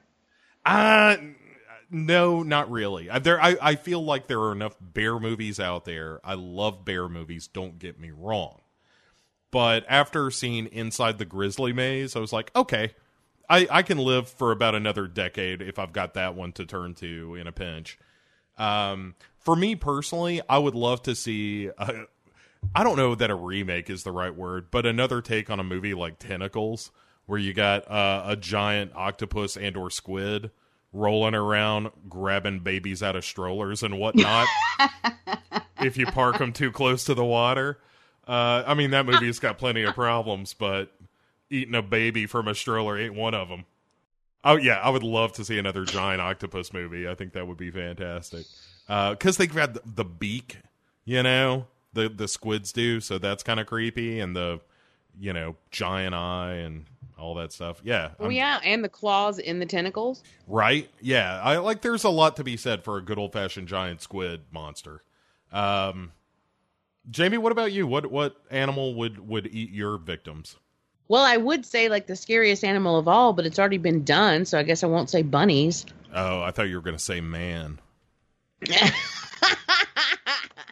As did I. I was going dumb, not deep. Bunnies is Um, pretty good.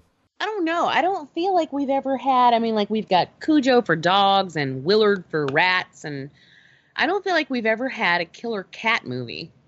Except for Um, like yes, we Sleep- have. the uninvited. The uninvited. yeah. Oh, that's right. Terrible. But that- Oh, That doesn't. Does that? I mean, not like one. I mean, like a horde of. Right. Yeah, like a pack of wild feral cats. Uh, Yeah. I guess the closest you get to that is that Tales from the Dark Side segment with Buster Poindexter. That's just one cat, though. Is that Tales from the? Oh, you mean from the movie? Yeah. Yeah, and I do love that segment. Yeah, it's pretty good. Like, I Uh, want that cat to kick his ass. So I Um, don't know. Yeah, You know, I pack of love cats works. So you can even call it that. Pack of cats. Pack of Cats, written and directed by Jamie Jenkins. and it's just I'm going to stand off screen and throw my cats at at, at the victims. You know. Meow, meow, meow. The deadliest pussy of all. It's low hanging fruit, but I'm That's I'm willing awesome to go for it. I'll Yeah. it. Of course. Uh, Vanessa, what about you? What what animals would you create double entendres for? Duh. Monkeys. I mean, like, Yeah, there. I mean, we've got to have more than just Shakma or Kong. I mean, it's they're not a, they're not a lot of other options. Yeah, I don't count Planet of Ape, Planet of the Apes. That's a, a a different thing, kind of entirely. But oh my goodness, we need some more just monkey nonsense, monkey business, if you will. Is that monkey what you call madness. it? Monkey madness. Monkey madness. I like my alliteration. I do tend to sign my a lot of my emails in like alliteration, and it involves monkeys and apes usually. So Oh, that's perfect. And Yeah. and also, if you had a good old fashioned chimp involved, you could do the whole like I'm gonna break the jaw and chew off the wrists. Mhm. You know, like get get a little bit scientific with it, but also really gory. I'm on board. Right. I want to see Monkey Madness right now. monkey madness. All right. Uh, See, mine they would like unravel all your yarn and um unspool get- your toilet unspool paper. your toilet paper. Yeah, I mean, it'd be really. They would like run off with your key, like your keys and your lighters and stuff, and hide them under the couch. That would be terrifying. They would jump on top of the fridge. Yeah, they would. Need you to death. yes. You know, horrifying, horrifying stuff. Or if you're my cat, wait till you're asleep and lick your nose about 3 a.m. just to make sure you don't get a good night's sleep. it's a thing that happens with Tully. Why aren't you awake? I need to be entertained. Uh, okay. So Andrew Huff asks us, by the way, Friday the 13th, fucking great show, uh, here on legionpodcast.com. Andrew uh, asks us, if you had to choose, what cult would you consider choosing? Um, this speaks to me personally because I have always wanted to start a cult. Of course you have. And that's sort of the grand plan behind Legion Podcast as a whole is to eventually have everyone wearing, you know, white tracksuits and sneakers by the end of it. Um I don't know. I, I assume we're talking about like an existing cult. What would you uh, consider joining? Uh, Vanessa, what cult most appeals to you? Now, I'm not someone who do would do well in a cult. Uh, I have problems with um, even the cult of corporate of a, a corporate job. So, um, Well, at first, but But- then we send you to the re-education center, and you're going to be fine after that. No, anyway, it w- I my behavior would be problematic. Anyway, I I, I think though, I because I, I thought about this ahead of time. I think though, back in the day, I could have at least gone to one meeting before I bailed, but I would have bailed on it before things, you know, before the shit went down. But I could see me going to a Jonestown like meeting. Well, like a pre-Jonestown Joan Well, Jim Jones. like, Like a Jim Jones thing, like when he was in the Bay Area Yeah. and he was doing his I stuff. could totally, And- I could totally see myself doing that because Like, he was you- doing some good shit. Right. You even had like Jane Fonda and people like that who went pretty regularly, but it was before he moved everyone down to, you know, that's what I'm saying. He had a lot of good, and for me, I'd have to, it would have to be something, for any kind of cult, it would have to involve some sort of utopian socialist ideals. So I, I, I would just any yeah not necessarily the Bible thing I would have a problem with, but you know before it went really serious. But again, yeah, I, I there would have been a point where I'd be like, yeah, I just can't. Yeah, no, I'll see you later. Bye, and went off and did my own thing. All right. Uh, yeah, I can I can see that. Also, uh, uh, I, I like the idea of you being eventually just swept up in in things where you're like, you know what, guys, we really need to go to Guyana. Has anyone talked to Jim about this? I feel like you would be the spark. Um, Yeah, I would be the one telling everybody we need to move out of the country. right. Like things are getting a little a little shaky here. The government's really getting on our backs. Fuck those guys. Let's start our own co- commune. You might you might not be wrong with that either. See, I'm I don't think I am really. Um Jamie, what about you? What cult uh, tickles your cultish fancy?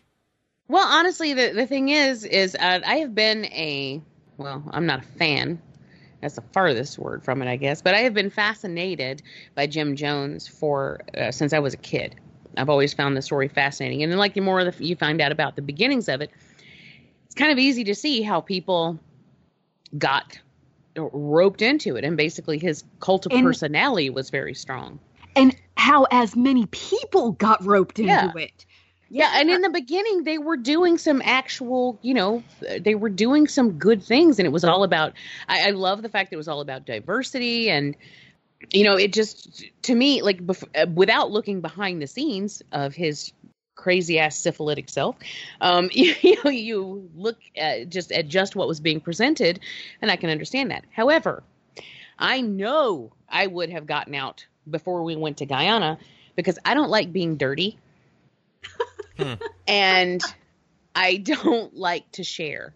So, like, socialism is not really a thing that interests me because I'm just like, you know, I don't know. I feel like if I work for something, I want it.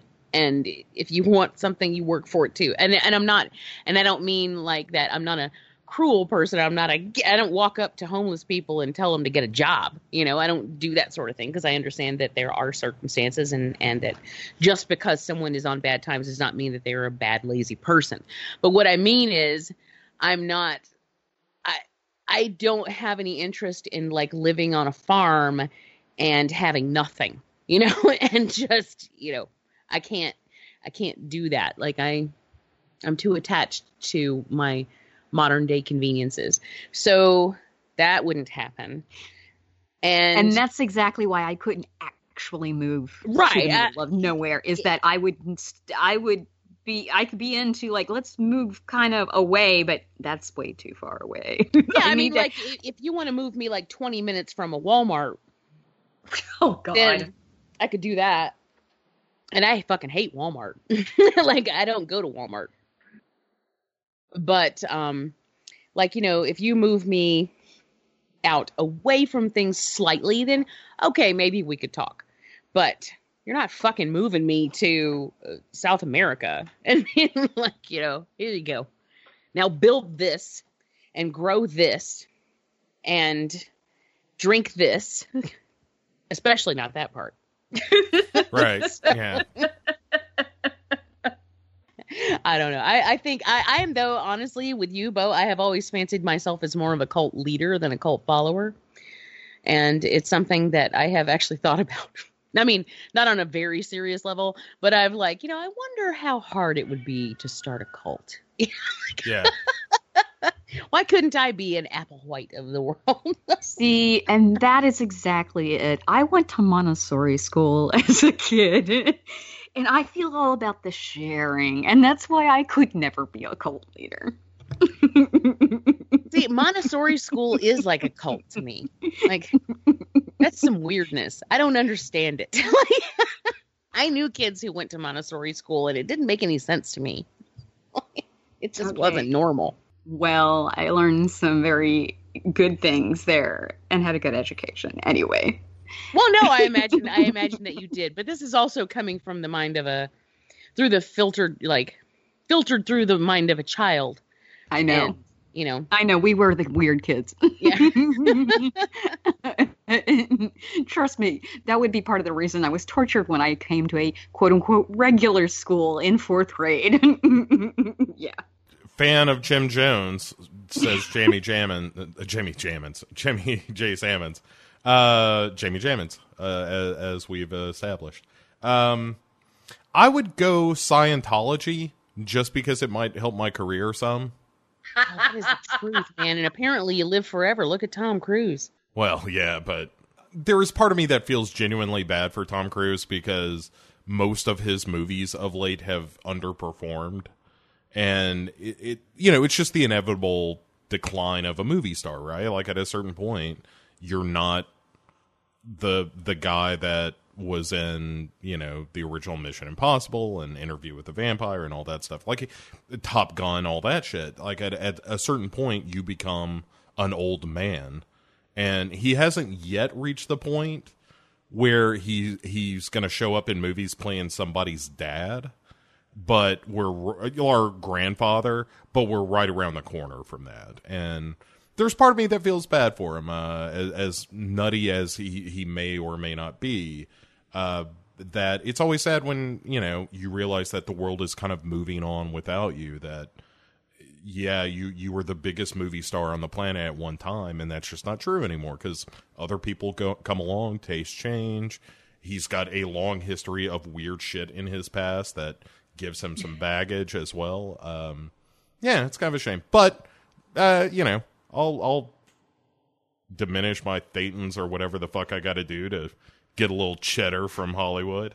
I don't know. The more I learn about that, because I've been paying attention to what's her face, uh, Re- uh Rem- Leah Remini. Le- Leah Remini, yeah.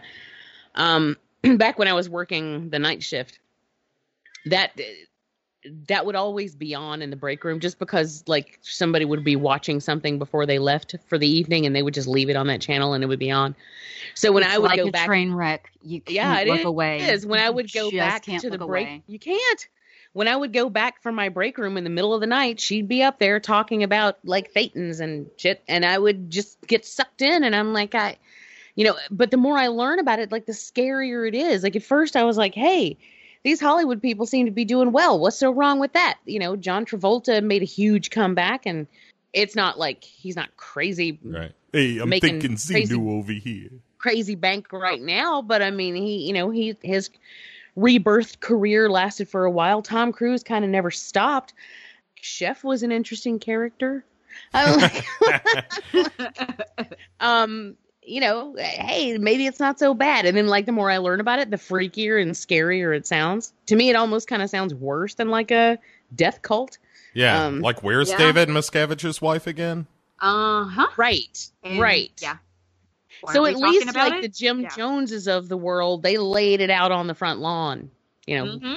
and everyone knew how that ended up. Uh, with this one, it's so much more secretive and mysterious, and and to me, frankly, more frightening.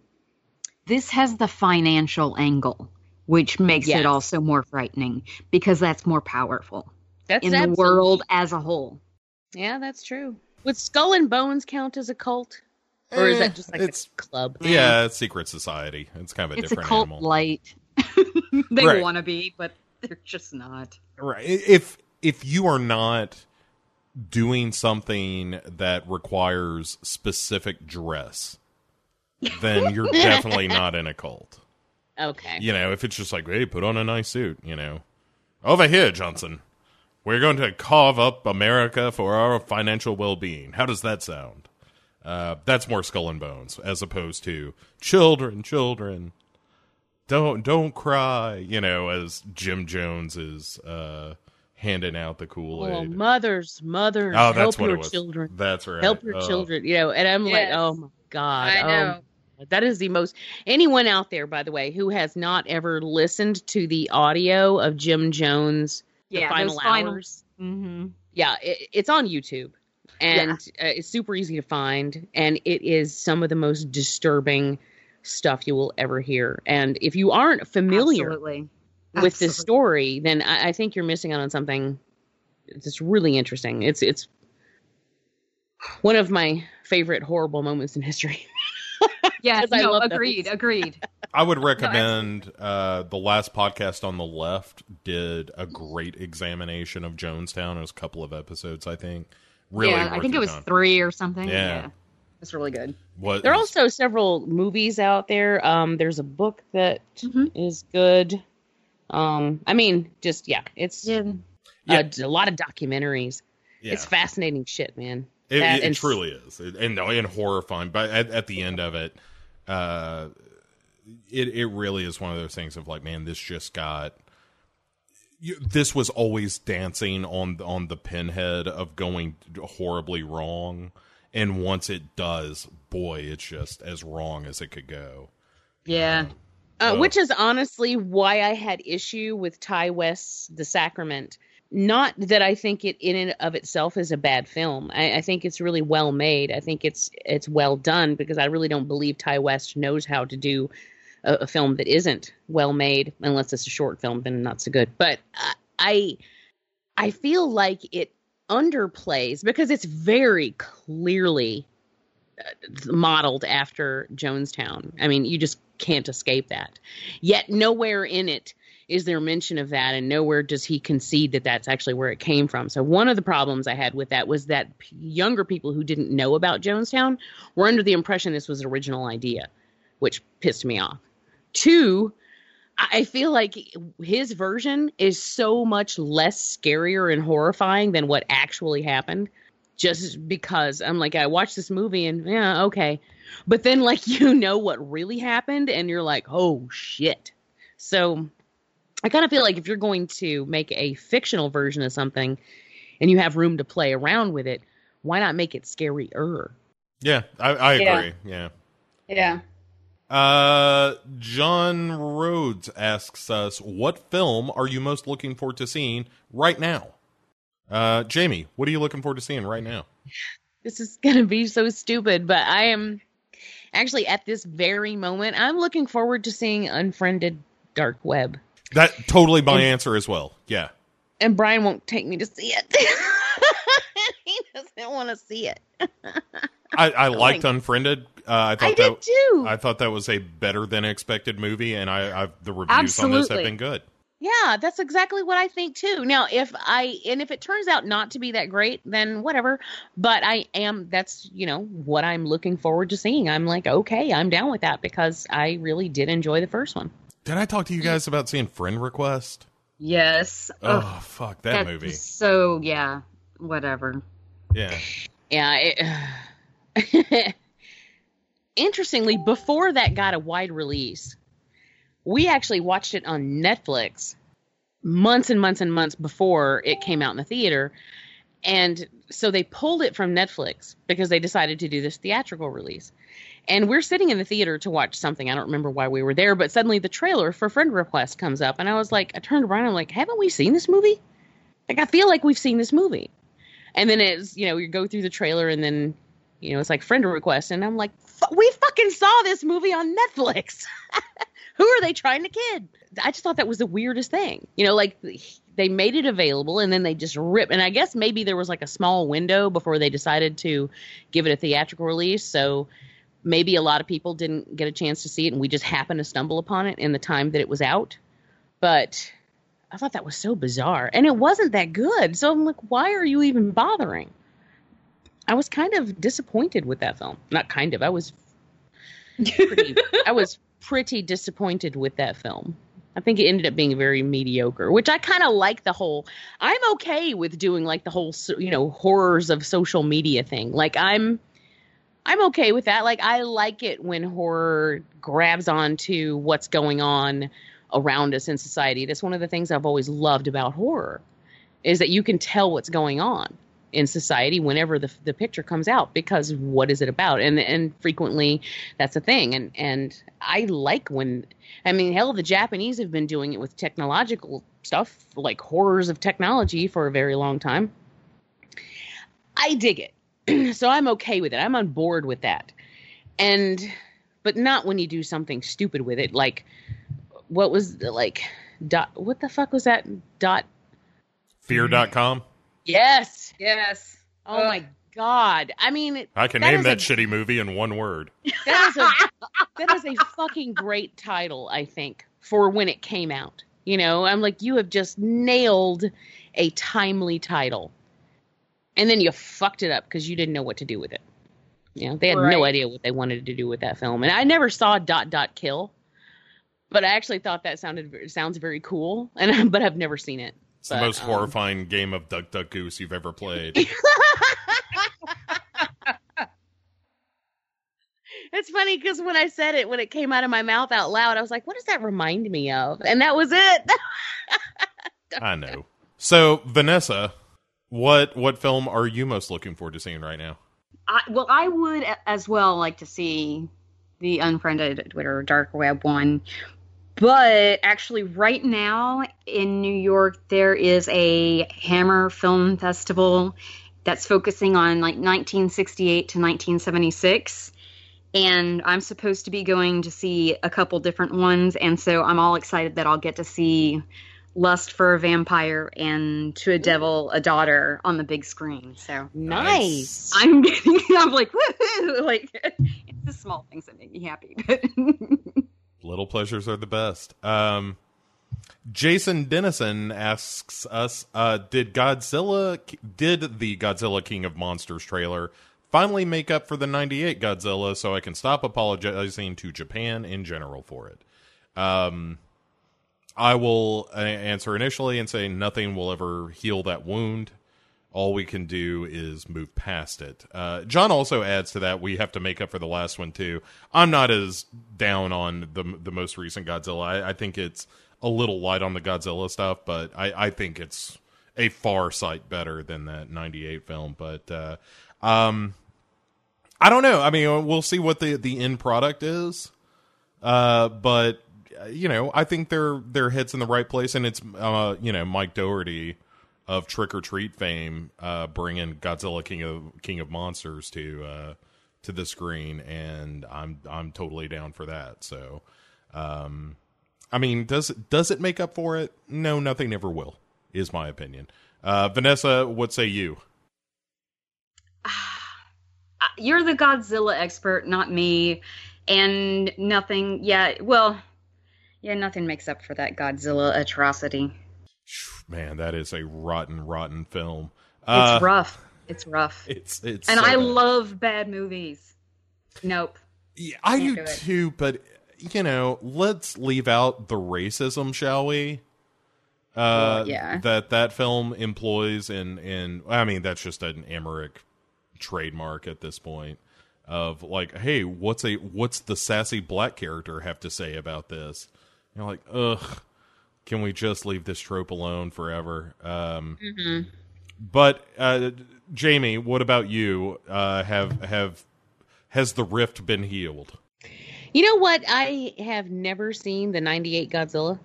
Oh, you're living in, in a world. You have can- been spared. I, well, at the time, uh, everyone was complaining about it, so I never bothered, and I still haven't bothered. And I also haven't still I haven't gotten around to seeing the trailer yet either. So I had it queued I up a while ago, and we got distracted, and I never watched it. yeah, I haven't seen the trailer, but you know what? That 98 Godzilla, oi, it's so painful. It's so painful.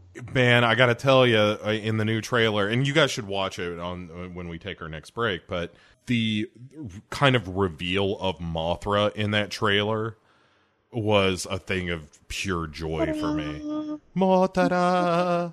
Mm-hmm. Um, yeah, it's just it that looks great. There's some Rodan, there's some King Ghidorah, uh, there's Eleven from Stranger Things. Like the plot looks incredibly stupid, but yeah, I'm that's looking fine. forward to this movie though. Like, I, I am loving this whole idea. Like from the moment we saw Kong Skull Island, and you kind of got the impression that all of the like this whole universe thing was happening. I was ecstatic. when they eventually get to King Kong versus Godzilla, if they don't have King Kong being doped by the red berries of the of Skull Island, we're really missing an opportunity because that's my favorite thing about the you know Toho King Kong versus Godzilla is that King Kong is just a junkie, just looking for a fix. it's great. All right, John uh, is back with a, a question that is sure to test our mettle. If Devour was to host a last drive-in, what would your films be? So the way we're going to do this is we're going to pick six movies. All right, uh, I'll I'll suggest one right now uh, because the idea, right, is that they're kind of cheesy, a little B movie, a little fun. Uh, I can't stress enough that Winterbeast should be on this list. Does now do we each get two if you're doing it that way, or do we all have to decide on the six?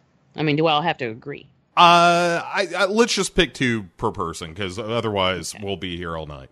So It'll be I'll, like I'll- a fucking teapot show. you're right. We'll we'll we'll round robin this. I'm gonna say Winterbeast. Vanessa, what would you put on this list? Um, Piranha. Original Yeah, Piranha. The original one. Okay. The original one. All right. Uh, that's a that's a real fine choice. Uh, Jamie. Well, since Joe Bob stole my tourist trap, which would actually have been on my as one of my choices, I will go My Bloody Valentine. All right. Nice. I'm gonna go Demon Wind. Oh yuck! Oh, it's so good. Fuck, that movie is good. It's got magic ninjas. What more do you want out of a film? Less magic ninjas. Uh, you're I I. That's not the world I want to live in. Uh, Vanessa, what about you? Uh, uh, I'm skip me. All right, we'll come back to you, Jamie. You have to come back to me. I will say, The Burning. All right, all right. I'm, Um, I'm very, I'm feeling very slashery here. yeah, apparently so. Uh, and uh, whereas my choices are all just like these movies are inexplicably terrible but completely wonderful. Uh, Vanessa, have you come up with one? I think I would have to go with Kingdom of the Spiders. Oh, another good one. Ooh, that's a good one. Oof, I like this list. Uh, I mean, you know, you got some Shatner in there too to make it just like an extra whole layer of, yeah, yeah, and- crazy. Yeah, that's a that's a really good one right there. Yeah. Oh, and that ending is so good. Oh, Kingdom of the Spiders is good shit. Um. All right, that is it for uh, our questions this No, month. it's not. Oh No. shit! Nope. All right. Oh, one just in. As we were recording. Sent to me from a Mr. Darren Wilson. Who's that? Not familiar, but go on. Yeah, that that's some joker. I don't know.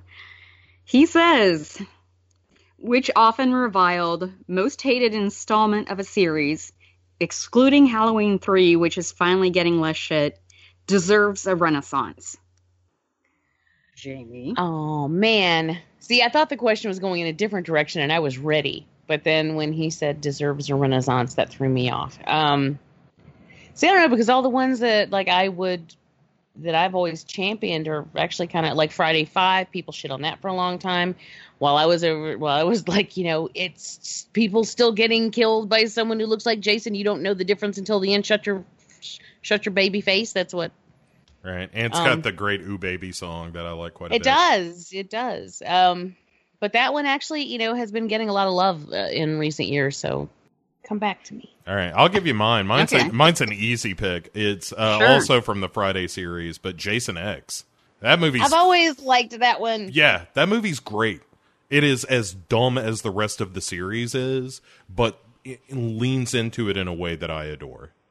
Yeah, I really do enjoy that. But I still have when I went opening night, we got posters at the theater, and I st- I have that poster. I'm looking at it right now, framed on my living room wall. So I always like that movie. Yeah, it's. I mean, it's gory, it's stupid, it's funny. David Cronenberg shows up Yeah, for two man. minutes. It's yes, There's nothing go wrong. with that. Yeah, it. If you want a good party movie, throw on Jason X. Every time you look at the screen, something fucking bizarre is happening. what about you, uh, V? I would say it um maybe does, doesn't necessarily deserve a renaissance, but deserves less hatred.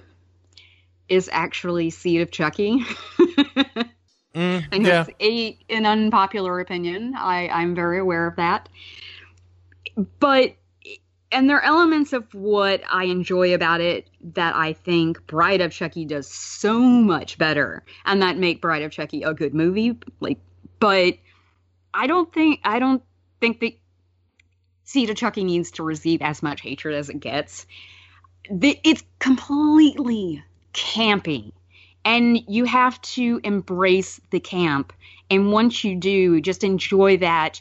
And uh, yeah that's that's the way you have to take that movie. And once you just have fun with it again something you throw on in the background.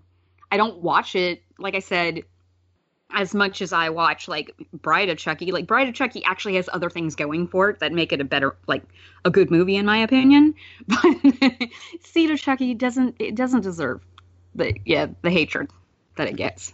You know, I uh I have not seen. Plus, that you get the. John Waters cameo, so you know. that was Yeah, well, do I which I I love and I still was one of my favorite things from the trailer. But I I haven't seen that film since I originally saw it. I've seen it twice, and that was pretty much back to back, like when it first came out. right. I remember thinking it was hilarious at the time, like just really loving it, and because it leaned into all the shit, and, it I was, I thought that was great because it was obviously campy, but you clearly it was supposed to be, you know. So I didn't have any issue with that, and I've been meaning to watch it again since Mm-hmm. people have been, especially with like the resurgence of that series, and people have been talking like ranking them here and there and talking about how much oh they love the whole thing except for bride and seed and i'd never had a problem with bride. And i was just like i, I remember really liking it at the time like just really having fun with it you know? So i really would like to go back and watch it and see exactly uh, how i'd feel about it now so many years later. And it's so queer. Oh my goodness, it's so queer. Like that's the thing that yeah, not a lot of people talk about. well and that's true I Um, mean, Pride is as well, though. Yeah, I've got one, by the way, and it- it's kind of funny because w- when I said I thought his question was going in a different direction, I thought it was just basically going to be, you know, name a film in a series that you think gets hate and doesn't deserve it. You know, like what what's a film in a series that you love but everybody else hates. My answer for that was going to be Texas Chainsaw 3D because I love that movie and nobody else does. But then when he said, you know, a renaissance, I was like, oh, well, that kind of implies that it has to be more than like two years old. So um, I can't really. Oh, actually, that, that film I think is like four or five years old at this point. But it, and I'm like, I don't know, I don't know, I don't know. What am I gonna do? Well, then it hit me. It's in the same goddamn series, and it's Texas Chainsaw Three, uh, Leatherface, and everybody shits all over that movie. I don't care. I think it's fun. We've got Viggo Mortensen as just this kick-ass villain. I, I think it's very quotable. Ken Foree is in it. It's I have a lot of fun with that movie. I really, really love it. And I even used it when I was doing vagina monologues a couple years ago. I know that sounds that sounds like a weird. I know, Hmm. I know, I know. You're like, where the fuck can you be going with that? You know. Sure. Okay. uh, Please do tell. I was when I was doing vagina monologues, I was doing this particular monologue about shoot. I don't remember now which one it was.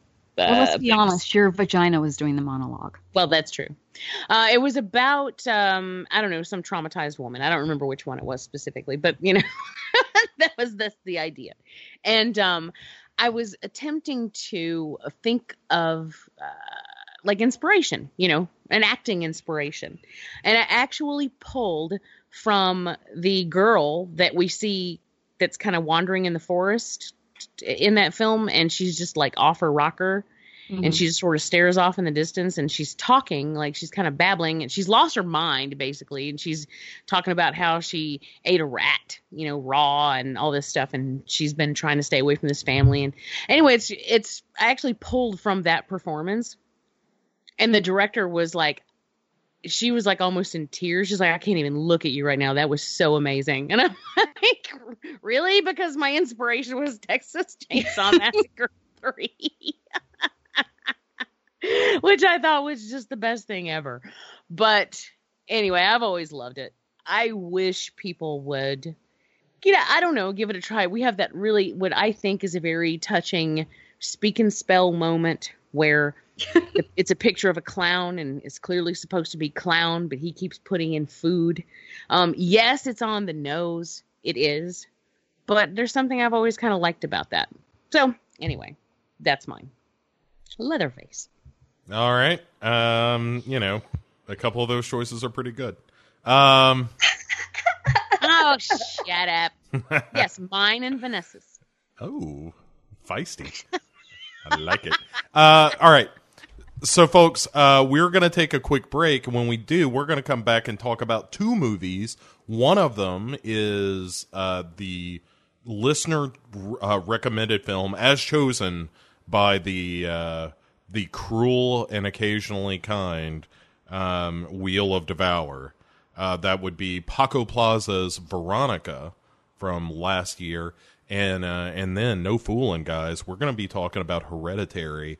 Uh, both these uh, reviews are going to contain spoilers. You have been warned. Uh, so we will take a quick break right here, and we'll be back with uh, a couple of uh, movies about families going fucking crazy.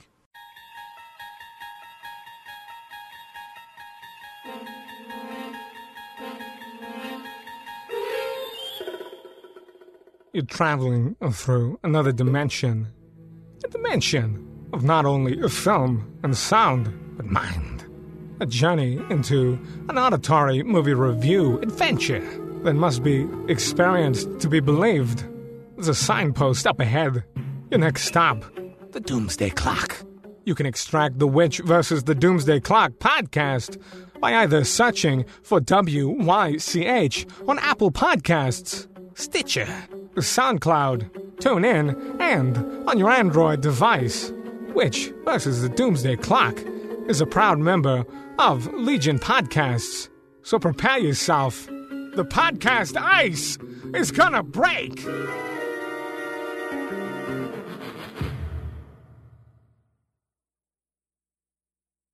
Folks, uh. Go the- on.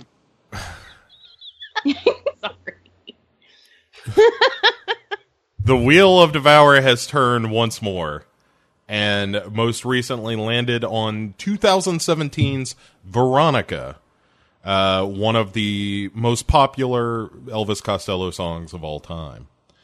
Uh, the movie was directed by Paco Plaza of Rec 1, 2, and 3 fame. And the synopsis goes Madrid, 1991, which I like a synopsis that just begins with a, a time and place. Madrid. Madrid. Yeah. Sicily. Dateline Madrid, 1991. Uh, a teen girl finds herself besieged by an evil supernatural force after she played Ouija with two classmates. Um, it is brief, it is to the point, it is accurate. Vanessa, what did you make of Veronica, the Netflix exclusive? I want to say, didn't they pick that up uh, as an exclusive film to them? I don't know if they did or not. Yeah, maybe not. Maybe it, it was, uh, but it, it kind of launched that discussion. It definitely premiered on there. I It believe. premiered at least on there, but I don't know if it's exclusive to them. Yeah, they they had uh, there were a number of articles following the release of Veronica of like this is one of the scariest movies on Netflix and people couldn't finish it and uh, Yeah. all And- ki- The Exorcist for a new generation. sure sure uh, but but Vanessa how did how did Veronica uh, strike you or enter you via the mouth? Um, wow. Yeah. uh, anyway, no, I, I had heard actually a, a specific amount of that hype, I guess, ahead of time. And I'm one of those people, I always try to, like, ta- you know, take everything with a grain of salt because everybody has their own tastes, even people that we usually agree with. Right. So, I don't know. I saw this, I enjoyed it, but I do think it was overhyped. But so uh, that said, get that out of the way. I I thought it had a lot going for it. There was more there was definitely a lot more that I enjoyed than I didn't. It just it felt like there were a lot of little things that were just so like recycled. Uh like for instance, the thing with whatever entity, spiritual entity communicating through the little the the toy electronic Simon, whatever. All I could think of was Paranormal Activity, the marked ones. Like it just, I was like, hmm, somebody saw that movie that Mhm. wasn't that great. Uh, why would you? I and you've seen plenty of other Ouija movies or, or possession, whatever entity, poltergeist type movies, where something is entered through the portal of a, a Ouija board that use electronic devices or things that run on batteries. But it just seemed the way it was done kind of seemed way too similar and I couldn't get that out of my head. And I'm like, why did you just? There are other things you could have taken it from. That I don't know. It seemed maybe it was just me thinking of that, but it seemed like the like I said, seemed like the director was like, I hmm, I just saw that movie. Let me put that in here.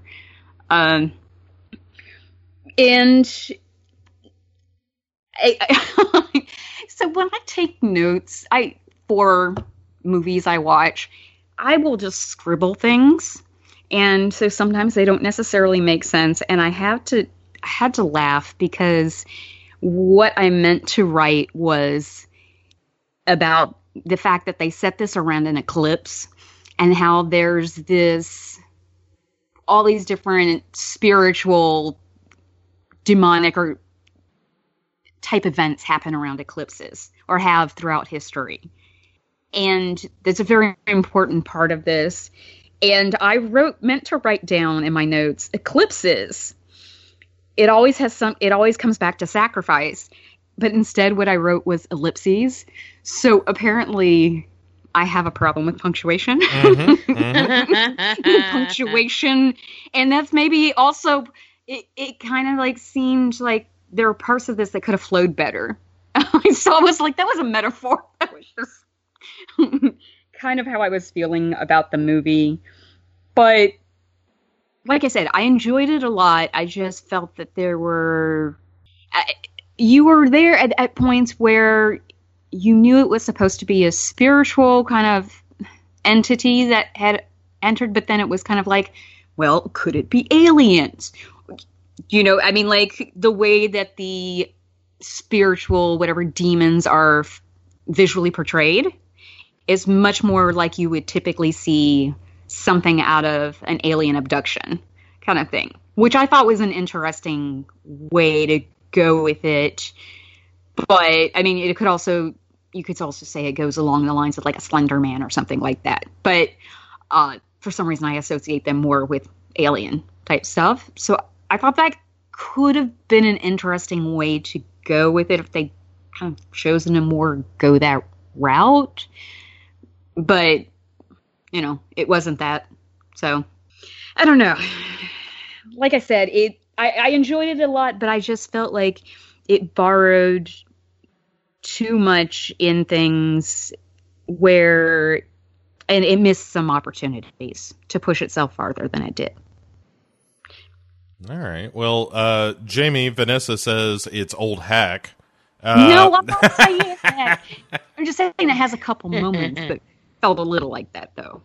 Uh, J- Jamie, what about you? Uh, how where do you come down on Veronica? I mean, I don't think she's wrong. I the the first time that I watched this film, which was when it came out and everyone's losing their fucking minds about it, immediately, anytime I hear any like a new film, it's either coming or has hit, and it's like uh, the talk of the town. I pester Brian until we see it because, uh, and if he's not as excited as I am, which a lot of times he is, uh, because we just always want to always want to watch new. Like as soon as something new comes out, I want to see it. So we immediately jumped on this one, and I did enjoy it. I did, and and I think that it's a very well done film because here's the thing it's like i don't feel like we saw anything new but i feel like what he did he did really well and so even though i don't think any new ground was broken and we have seen some things that we've seen in a lot of other possession films or or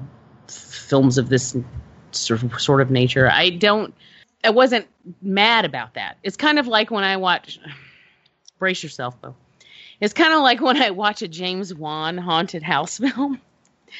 I don't think he necessarily does anything we haven't seen before. I just think he does it really fucking well.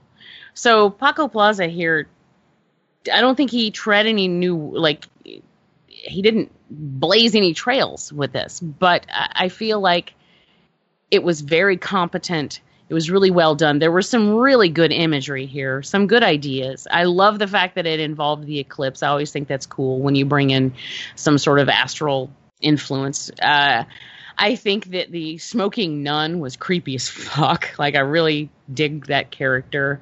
And there were things that I enjoyed for sure. I just didn't when I, I didn't walk away from it going, "Wow, I have never seen anything like that before." You know, I really I came away from it going, "Wow, that was really good," but we have seen all of that before. So, I mean, that's really my biggest beef with it. Is oh yeah, I enjoyed it. I thought it was really good, but it was just you know a more of the like really well done version of stuff we've already seen. Yeah, I I think we might be all of of sort of the same mind about this movie, which is it is a really well directed film. Uh, I think the apartment is fucking rad. Uh, just from a real estate point of view, uh, I was like, man, that is a cool apartment. Um, I wish I lived in that place. I mean, aside from all the demonic activity and whatnot. Um, yeah, I, I do think that it, it pulls from a lot of a lot of different store, uh, sources. Obviously, this is based on a a true story, um, and and more so than we usually see in that. Uh, it, when when a movie says like, "Oh, this is based on a, a true story," usually that means like, "Oh, a thing like this kind of happened once, sort of." Whereas this is Right.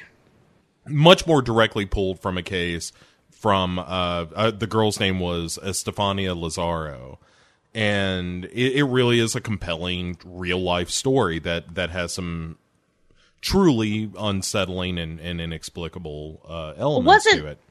wasn't the some of the dialogue directly lifted from um like the ca- like from the the case history like like the 911 call or, I'm, I apologize to Spanish people whatever the Spanish version of that is Sure. um emergency services, whatever that happens yes to be. tha- yeah. thank you thank you it does have a name um um wasn't like some of that actual transcript like from actual transcripts or did I make that up I, I believe that's correct. Certainly, the photographs at the end of the movie are the actual photographs from the crime scene or from the the police investigation. So I do really, I really do enjoy that aspect of it, you know. And I mean, I mean, I enjoy the whole thing. That's the thing is, I, I it's really good. It just, you know, I, I don't see how anyone was unable to finish it. That part Sure. I don't believe. You know, Yeah. I'm like, I don't buy it. Well, and and also none of us are particularly religious, so you know if, there is a level on which this movie operates for people who who have a lot of religious faith that I think we're not gonna. It's not gonna land for us the same way. Well, I mean, that's true to an extent, but I even though I I am not religious, I still can for whatever reason religious horror films scare the shit out of me. And I think it's just because I was raised Baptist. I don't I don't know what else to do with that. Eh, But like The Exorcist, um The Exorcist 3 in particular scares the crap out of me. And do I believe that? No, but it for whatever reason it works. It, it works on me really hard, and so usually things with a religious bent tend to have like a, a foothold, or you know at least a foot in the door when it comes to getting under my skin. But um, it didn't. I just didn't find it scary. But I mean, maybe as I'm getting older, that's loose. You know, that is losing its grip. So maybe that is part of it. Yeah. Maybe as I'm getting older, like more mature, and and I'm getting farther and farther away from that upbringing, maybe it is having less of a grip. You know, so may, you know that that could easily be true. I don't know. I'd have to do some deep soul searching. Um, yeah, don't do Oh, that. but I don't believe in souls, so Yeah. I can't. yeah, I, I I agree with you. I I think that I, I mean we're we're all seasoned veterans of horror films here, so it it takes a special movie to really unsettle and and scare us. I think. And I don't think this movie ever approaches any of that. I think it's really good, as we've all said, it, and we're almost damning it with faint praise. But it is, it it does feel somewhat routine uh, in terms of the storytelling. It is uh, the reveal at the end uh, is not terribly surprising. You know, it, it it feels like the movie is trying to get you with like a an aha sort of moment in the film, but it feels obvious that this is the direction we've been heading the entire time. And but there are also these incredibly nice artistic touches throughout the film. Like there's uh, the the recurring image of the painting where a, a deer is being chased by wolves, and there is all this wolf imagery throughout. Like at one point, you see the picture and the deer is gone uh, towards the end of the film to suggest, of course, that the wolves have now won. And in fact, you know, Veronica at the end of the film is wearing a shirt with a wolf on it and very uh, pointedly saying, yes, she has become the predator now and and there's some you know some fun creepy moments. There there's a great scene where she believes that she has seen this entity and they're kind of stalking through the house and circling this apartment uh, trying to avoid it. That i think is really well done. Uh, the child actors are all genuinely good uh, especially uh, Sandra Escacena i think is how you pronounce her name uh, who plays veronica she is is quite good in the film. Um, it's it's one of those movies that I feel like does everything right. It just doesn't do anything exceptional. And and it, it's a fun watch. It's you know Right. a, a pretty breezy hour forty five. It, it it has a nice pace to it. Special shout out to as you said, Sister Death, who is an awesome character. uh, any any time that you have a character in a movie, uh, by the way, uh, played by Consuelo Trujillo, I believe. Uh, again, the pronunciation, forgive me, uh, as Hermana Muerte, and I I think that she's great. I th- I think anytime you have that character in a movie that is sort of there for exposition, which she certainly is. I, I I like it when you give it a little bit of flavor as opposed to just Vincent D'Onofrio showing up on a laptop to tell you the skinny on things. Oh Uh, my lord. You know, I mean, I, Uh. I, I've I've got plenty of time for things about the movie Sinister. That is one of the least of them. Um, but yeah, it, it's it's a really good, satisfying possession film. It's just not remarkable, other than it's it's completely competent and well done, and and you know Paco Plaza knows how to put together a movie, uh, has done so a number of times, and I enjoy almost all of them. Um, yeah, it, it's it, it's frustrating because you kind of want it to be better than it is in a way. It's it, but there's nothing wrong with it eh, other than I just wish this were more surprising. Yes. I, I mean, you nailed it right there. That's the thing is is you you want it to be more. I mean, I want it for I want that for the film, and so kind of makes me sad in that respect because I think it deserves to be better. Does that make any sense? Or not better? It's not that it's bad. It deserves to be more original. I don't know. Yeah, yeah, yeah. It, I wish there was something in it that I felt like I hadn't seen before or hadn't seen in a, a specific way or something, and and it just it- none of that ever happens. But it's yeah, it's it's it's good. Uh, it's really good, and it's worth yeah, your time. because you get moments like that where okay, it doesn't seem like there's anything you've seen before necessarily as far as the action goes, but then you'll all of a sudden get something like her the uh, Veronica characters like nightmare scene where she's got two of the little kids like feasting on her wrists and that ends with her getting her period in this way that looks like one of Frida Kahlo's miscarriage paintings. You know, I mean, seriously, the imagery in that, I was like, that's immediately the what I thought of the way it was done. It was gorgeous, and I and it was and it made it chilling, you know, a little bit. But that's such a fleeting moment. I mean, I feel like it could have. You saw these moments like that, and I feel like why wasn't why didn't you see more of like more of the film like that? Yeah. Yeah, I, I agree. Um, all right, well let's uh, let's rate this one up. Uh, as always, we are using a five star scale. Half stars are allowed, no quarter stars. We are not monsters. Um, One of these days, you're going to let me use a quarter star. never. Uh, Jamie, one to five. What do you think Veronica deserves? Uh, hmm, are we allow- allowing tenth of the stars? No, you know the rules. Oh, oh, Uh, well, I'm teetering between a 3.5 and a 4. I can't remember what I initially gave it the very first time we saw it. I guess I will push it to a 4 because what it does do, like I said, it does really, really well. So I, I can I can give it that much. I will say a 4. Although I really kind of want to knock it back a little for not being more original. But eh, Right, but you get into this discussion of like, do I do I criticize a movie for what it isn't, other than what it is? And and that That's is a- true. it's a question that I wrestle with too. So uh, you're coming down on on four here. I I am. Yeah, uh, yeah. I'll give it a and that's pretty much I really like it. So I'll I'll give it that. Okay, uh, Vanessa, how about yourself?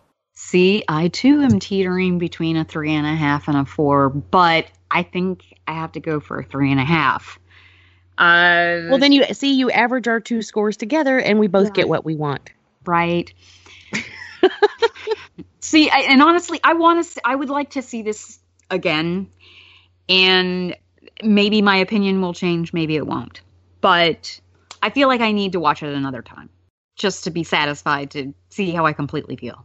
All right. I have a feeling it's not going to change, but again, Bo thinks I'm a monster because I want that that 3.75. But All right, I'll tell you what. I'm gonna help you out on this one, uh, because I'm gonna I'm gonna give this a four, which will bring the average score to about a three seven five. Not quite exactly, but it will above a three point five. Yeah, because I think you're right. I, I I think that this is a movie that four stars almost feels like too much. Three and a half feels too little. But like I said, we're not Right. monsters here. Um, except for me. But uh, you know, and just like when I'm doing my taxes, I round up. All right, well done. Um, so yeah, I you know Veronica, i i- it's uh, again I feel bad because I feel like we're damning the movie with with faint praise, but I also believe that it is a movie that once you watch it, you're going to come away from it thinking, "Hey, that was pretty good." And and that's kind of it. It, it. It's a movie that I've seen twice now, and it doesn't necessarily stick with me uh, other than yeah, that was good. I, I had a good time watching that. I just don't know that I need to w- see it again. You know, I, I feel like two two watches is just fine. Um, but on the other hand, if someone had never seen it and wanted to see a, a good possession movie, I would not turn it down either. So I don't know. It's it's it, it's a little frustrating because, especially coming from the guy who did Rec, which was, if not original, was certainly a, a an original take on an unoriginal concept. Uh, it, it's always a little frustrating when you see a guy later in his career make a movie that's not as good as an earlier film. You always want him to improve. Like you, you want everyone to essentially be uh, Mike Flanagan, who just seems to be getting better. Um, at any rate, all right, folks, that's Veronica. Thanks for the recommendation. Uh, you know, I think we all enjoyed watching it. That's the the big takeaway is that yeah, it's good. You should watch it if you haven't seen it. Watch Veronica. Um, now we turn our attention to our feature film tonight, and that will be Hereditary. And now our feature presentation.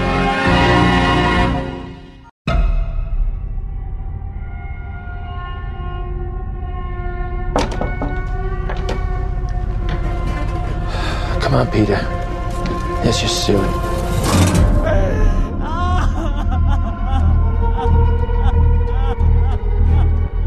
It's heartening to see so many strange new faces here today. I know my mom would be very touched and probably a little suspicious. My mother was a very secretive and private woman. It's Grandma. You know you were her favorite, right? Even when you were a little baby, she wouldn't let me feed you because she needed to feed you. She was a very difficult woman, which maybe explains me. I recognize you from your mother. What? Sometimes I swear I can feel them in the room. Oh my god, what's that? She isn't gone.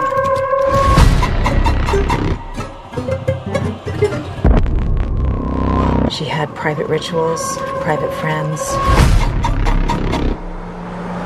Who's gonna take care of me? You don't think I'm gonna take care of you? But when you die, she wasn't altogether there. At the end.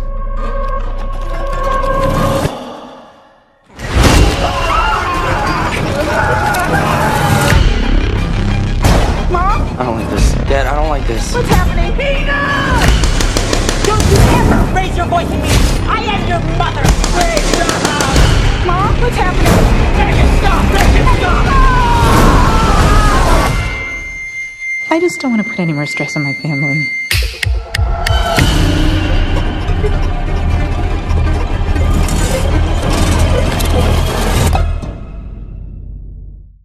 Two thousand eighteen's Hereditary uh, is directed and written by Ari Aster. Uh, stars Toni Collette as Annie, Gabriel Byrne as Steve, Alex Wolff as Peter, Millie Shapiro as Charlie, and uh, and then some other creepy people. Um, yeah, the the synopsis goes, uh, and and I'm gonna go ahead and say, like, if you haven't seen Hereditary, my own perspective on this is the less you know about the movie, the better. So if you haven't seen it, I would recommend you do so and then return to this review because there is no way to talk about this movie without spoiling the shit out of it. So uh, the the synopsis is: After the family matriarch passes away, a grieving family is haunted by tragic and disturbing occurrences and begin to unravel dark secrets. Uh, Jamie, let's begin with you this time. Uh, Oh. Where do you come down on uh, the the much hyped uh, film written and directed by Ari Aster? Uh, also, if uh, I believe this is yeah his first feature as well. Speaking of debuts, uh, where do you land on Hereditary? Well, interestingly, this is another film that was also being praised as the exorcist of our generation. Uh, or of our time, or whatever. I don't know. Anyway, it, people were calling it basically the the new Exorcist, in that it was going to have the same impact. And I thought it was funny because people were saying the same thing about Veronica. So it's interesting that we talked about those two films. Of the two, I feel like if one of them is going to succeed at being that, it's going to be this one. This is, um, to me, God, I mean, I think it is so far the best film I've seen this year. This one did blow me away, not only in story, which I found um, completely original. Earlier, I was talking about how I love when horror films focus on things that you don't hear much about when they pull things out that are a little more obscure. Um, so what we don't have here is a satanic cult, who you know, who is worshiping Satan. I mean, we have a uh, basically he's one of one of the kings of hell, but it's not someone uh, Paimon uh, specifically, not someone that you ever really hear about, and uh, you do a little research on it. It's very interesting, and it's also interesting to see if you do some research on the traits that are supposed to be uh, that he's supposed to have, and kind of see how they have woven that into this story, which I think is again very interesting. Uh, the thing I love most about this film is that if you watch it once, then I think it gets you really well. You know, particularly uh, one scene in particular, uh, like the whole thing with Charlie. Didn't see that coming at all, particularly based on the trailer, which I had watched numerous times uh, leading up to this film. Whomever made that trailer, Brian and I agreed should make every trailer because um, it was beautifully, masterfully done to give you the impression that something else completely. It made the film look compelling enough to really draw you in and make you want to see it. However, it not only didn't ruin anything, it left you completely open to have no idea what the fuck was going to happen. And I think that was just an, an amazing job on that trailer. So, um, yeah, it completely got me on several occasions. So, one very powerful moment in particular. What I love most about it is how it so subtly dropped hints as to where it was going, so that when you go back and watch it a second time, you find that this film has covered its bases. It has told you virtually everything you need to know to get the end of, to get to the end of the film. You just don't know you're being told that when you're being told. So you're not really listening, at least not in the way that you should be. But if you go back and watch it again, you find, oh, well, shit. You know, if I, I wish I'd paid attention to that because you told me right out and I just didn't know to look or listen.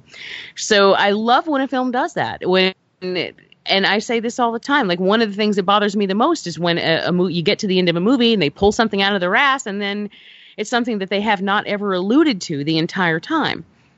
And so it has been impossible for you to have any idea what was going on or for to have any idea to figure it out. And whereas a film like this very smartly does it so that you won't because you're focused on other things. But if you go back and watch it again, you're like, oh, yeah, you damn it, you said that. So I really, really loved this film, particularly watching it the second time when I got to revel in how well it was done. And, I really think it was done extraordinarily well.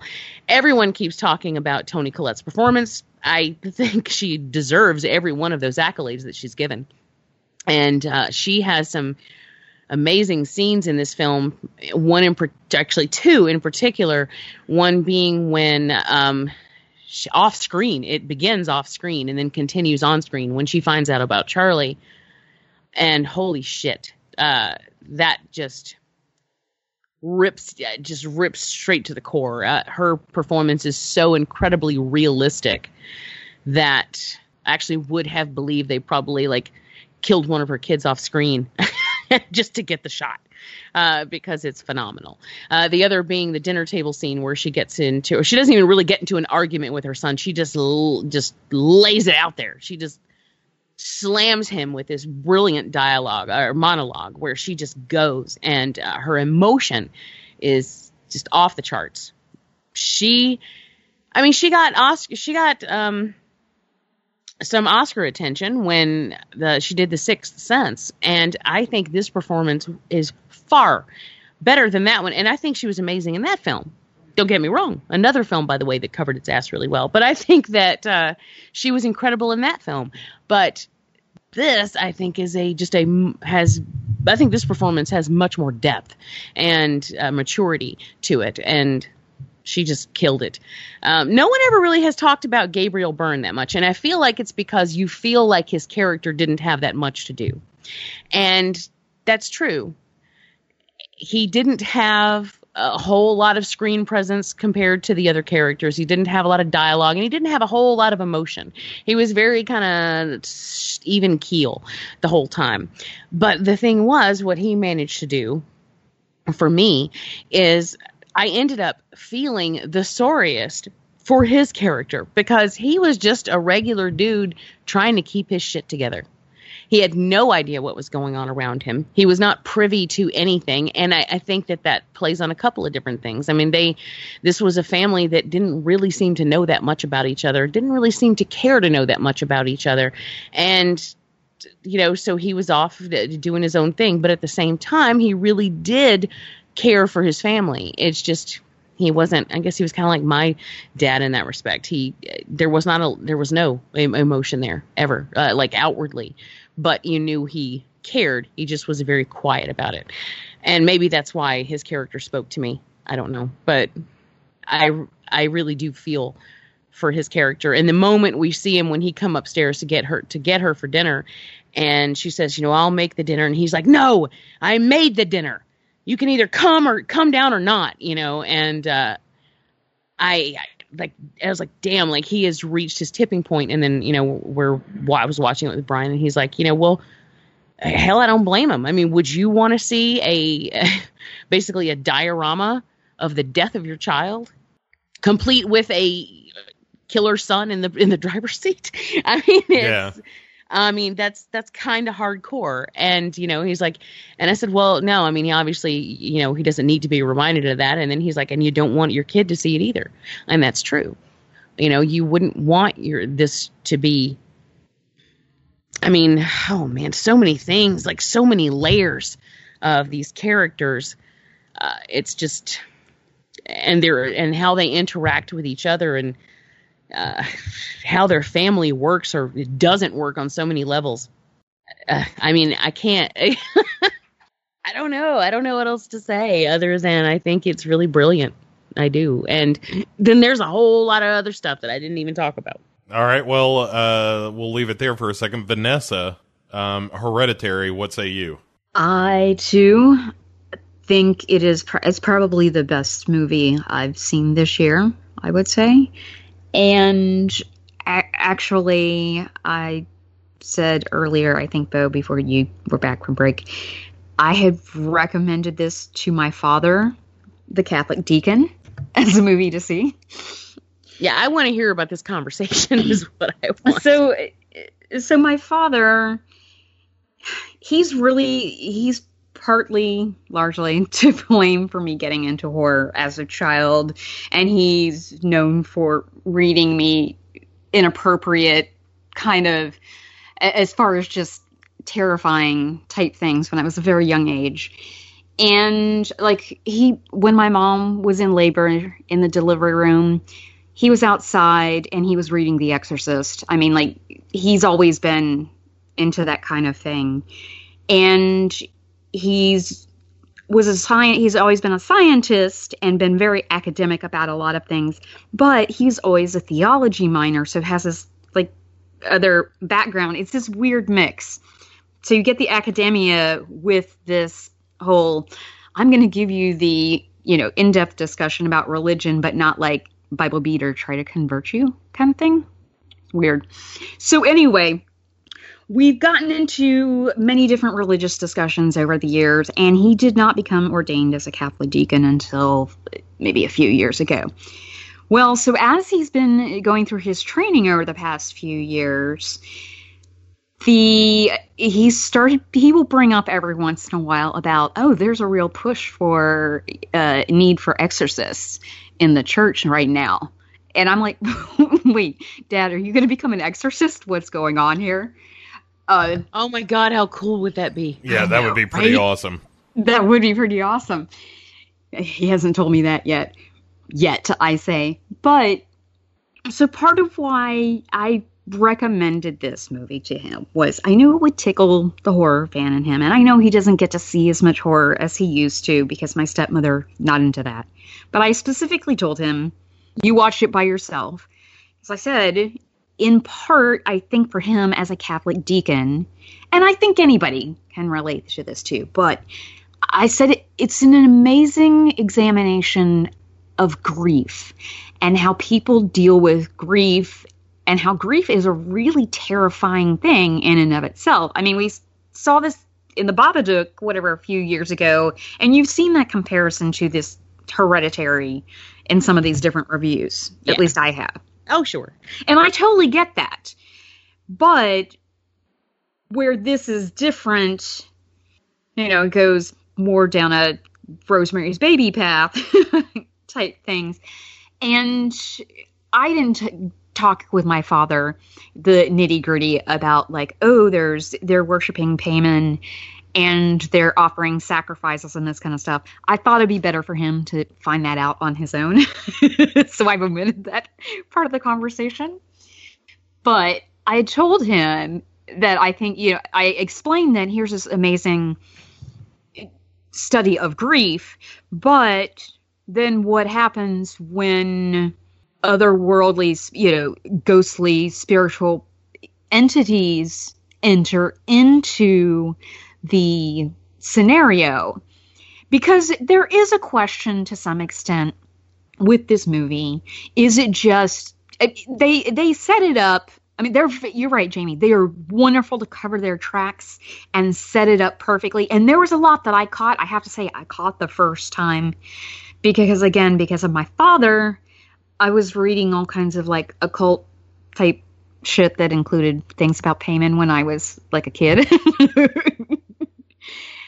Again, inappropriate things for someone that age, perhaps, but um, so I, I just I started telling him about this, but we got into this big discussion about exorcism, and and I said, you know, one thing that they do mention in this movie here Annie and her family, Annie, the character played by Toni Collette, who yes should win every award possible for her acting performance, but is this whole history of mental illness that's supposed to go throughout her family, and where is it? Where does it become something other than mental illness? you know, and of course I'm talking to my father. I'm like, well, like in The Exorcist, you know, the priest he goes through this whole thing, and they try to rule out the psychological before they move in the medical, like biological, before they go on to something spiritual. And so, yeah, my father starts the whole, well, you know about the exorcism training and everything. So I was, I'm waiting for him next time to tell me he's becoming an exorcist, but which, yeah, that would be kind of the coolest thing but yeah, I think the the performances in this film, I, like I said, I can't go on enough about Toni Collette. I mean, she's such an underrated actress, in my opinion, in anything she does. But I, I think everybody puts in a strong performance. And yes, Gabriel Byrne, it's so much more nuanced than you realize. Like. I felt it when I first saw it, but seeing it the second time, Mm-hmm. I just realized how much more he's not necessarily given the amount of action to do, the amount of lines, but what he conveys on his face Mhm. and that dinner table scene. Oh my god, the anguish. Everybody just it, it is it is one of the best written, best directed scenes I've seen in a long time as far as creating tension Oh, for sure. I, I fucking love that scene. and just emotion.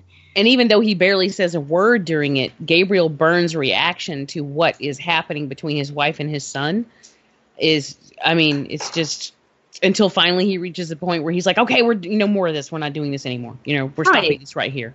Absolutely. You know, it, it just it it was so powerful. Um, every one of them, and then the son as well. I mean, Peter, Peter was really good. Yeah. If you can manage not to be distracted by that mole. Um, I know that's the only thing. no, I'm kidding. But it is kind of distracting. You guys. So See, one question, one question I did want to ask, Hmm. going back to the and my and this is again my discussion with my dad where he's talking about sometimes psychiatry doesn't fix everything and he's like you need to that's when you need the exorcism i'm like oh my god dad thank you so is that what you want to say about my mental illness today because yeah we had a pretty crazy conversation about my bipolar depression last month. Anyway so with annie's family though in this movie how many of these instances like her brother's suicide was he really schizophrenic?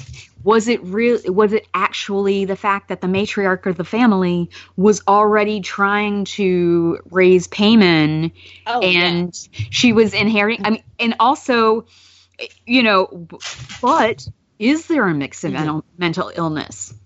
Well, see, I that's interesting because that's actually the specific scene or specific point that I'm thinking of when I, or the first thing that comes to mind when I say I like the way that this film covers its tracks, and you, you know, may not realize it the first time around, but watching it the second time it hits home, is you know the first time because that whole scene with her at the um at the support group Mhm. takes place before anything happens with Charlie and all that. So you're Right. fresh from the death of her mother and she starts talking about her crazy family. So you're like, oh my God, you know, damn, like I thought my family was nuts. And then here's this. And, um, oh, she had a schizophrenic brother who was always blaming their mother for putting people inside him. And so he killed himself. Yeah And then like you watch it the second time and I'm like, fuck me. That I believe, yeah, that was her attempting to raise Paimon and he killed himself before they could be successful with it. So she basically had to start all over well, again. exactly and that even though that's similar to what happens in Rosemary's Baby, where the girl Oh, Terry, Terry throws herself out, out the, window, window. right before they end up impregnating Rosemary. It, doesn't feel like, oh yeah, I've been there, done that. No, it doesn't. It and absolutely. and that's does, and know? that's one of and that's even though yes this has a, a you know a sense that there is homage to Rosemary's Baby you don't feel like necessarily been there done that like no. I think because there are so completely many- original Right. with so much of the so much of the, the script I think and some of the visuals I think I, I love the fact that the Annie character is an artist Mm-hmm. and that she purges herself and her emotions through this artwork. And then Yeah, the fact that too. Charlie does the same on Mm-hmm. whatever other scale. Uh, well, and then one of the attributes of Paimon, which I find interesting, is the arts. And exactly. I was just going that. I um I think wow, you know, good job movie. Yeah. Um, you know, I- I, I know. I appreciate those little touches like that. Yeah. All right. Uh, yeah, I I really really like uh, Hereditary. I think it's uh it's a great movie. Um you know, you guys have covered a lot of the reasons why why it's fantastic. I I wish here are the things that I don't like about Hereditary. Oh, there's Um, always one. uh, well, a couple. I wish that the movie never answered its question. You know, I, I think that the idea that this might be entirely psychological is really fascinating. But at a certain point in the movie, it, it sort of gives that up and is like, oh, no, no, no, this is what's really happening. Um, I, I felt like the movie worked best when it was a family drama. Um, by the time you get to the end of the film, I feel I was less interested in the horror movie that was happening than I was the the drama that was unfolding, and I thought that was tremendous. Uh, I think as soon as it it it leans more into being a horror movie, I kind of became less interested in it, and I I think that the final I don't know, 10 minutes or so.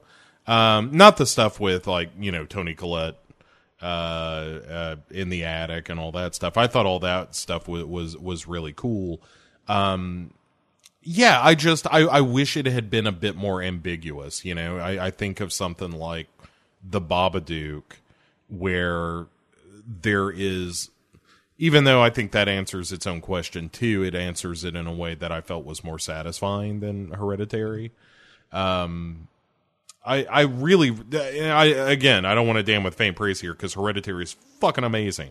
Uh, the scene where Charlie, you know, again spoilers, uh, it- where Charlie is decapitated Uh, is one of those things where I was like, the fuck? And uh like it totally took me by surprise. And and that was uh, another thing that kind of frustrated me was that after that moment there are plenty of of other little surprises. And I think it's just the the problem with ending a movie is that at some point you have to bring this to a conclusion and the conclusion is never as satisfying as the journey or at least infrequently uh, is an ending of a movie uh, the the best part. Um, and and that's I think what Hereditary suffers from is that there is so much excellent work being done both from the direction and the acting and the script. It's all fucking amazing. And then you reach the end of the movie, and it's like, well, and here's how it ends. And you know, the the yes, it was supernatural all along. Here's the problem with uh, uh, the kid and and all that stuff. Um, and I, I found the explanation to be satisfying, if not exciting. But there were so many moments in the movie that I thought were exciting. You know, um, that almost cover to cover, excluding kind of the moment where, like I said, where it becomes a horror movie. The the the moment where the son goes up into the attic. From that point on, it felt a little more routine. That said, this movie contains the raw shit I have ever heard a mother say to a child. And it, you know, it's the scene where she's like, "Yeah, I tried to give myself an abortion." You know that whole speech where she's talking about how unwanted he was as a child, uh, even though she's trying to be um, ultimately uh, a, a good parent and try to say like, no, this is what I felt, but you have to understand that I love you, and I'm glad that I didn't I didn't succeed in any of that. But it's also just like the fuck, lady, you don't say that to a kid ever, even as yeah, an adult. your kid never needs to hear. her facial expression after she says it and the way she puts her hands over Yeah. her mouth she's like i cannot believe that actually came out of my mouth like she is just shocked and like that she herself said it yeah, His reaction, I love too. Yeah, Alex Alex Wolff as the kid uh, is, is fantastic as well. Like Yeah. that and that dinner table scene that we were talking about Mhm. is oh my goodness that it you know boy talk about taking me back uh, to my own family dinners. um,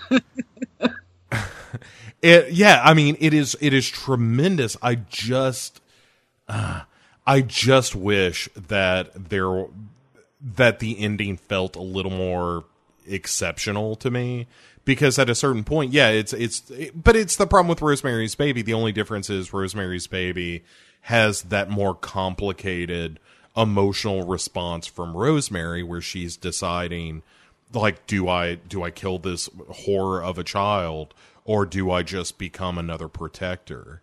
And and having to fight that battle between maternal instinct and um and and you know something more horrifying that you could literally be destroying the world uh Right. by by taking care of this child. Whereas this you know uh tip of the hat to the movie Halloween you know a lot of this is about whether or not the character of of the son can escape his fate.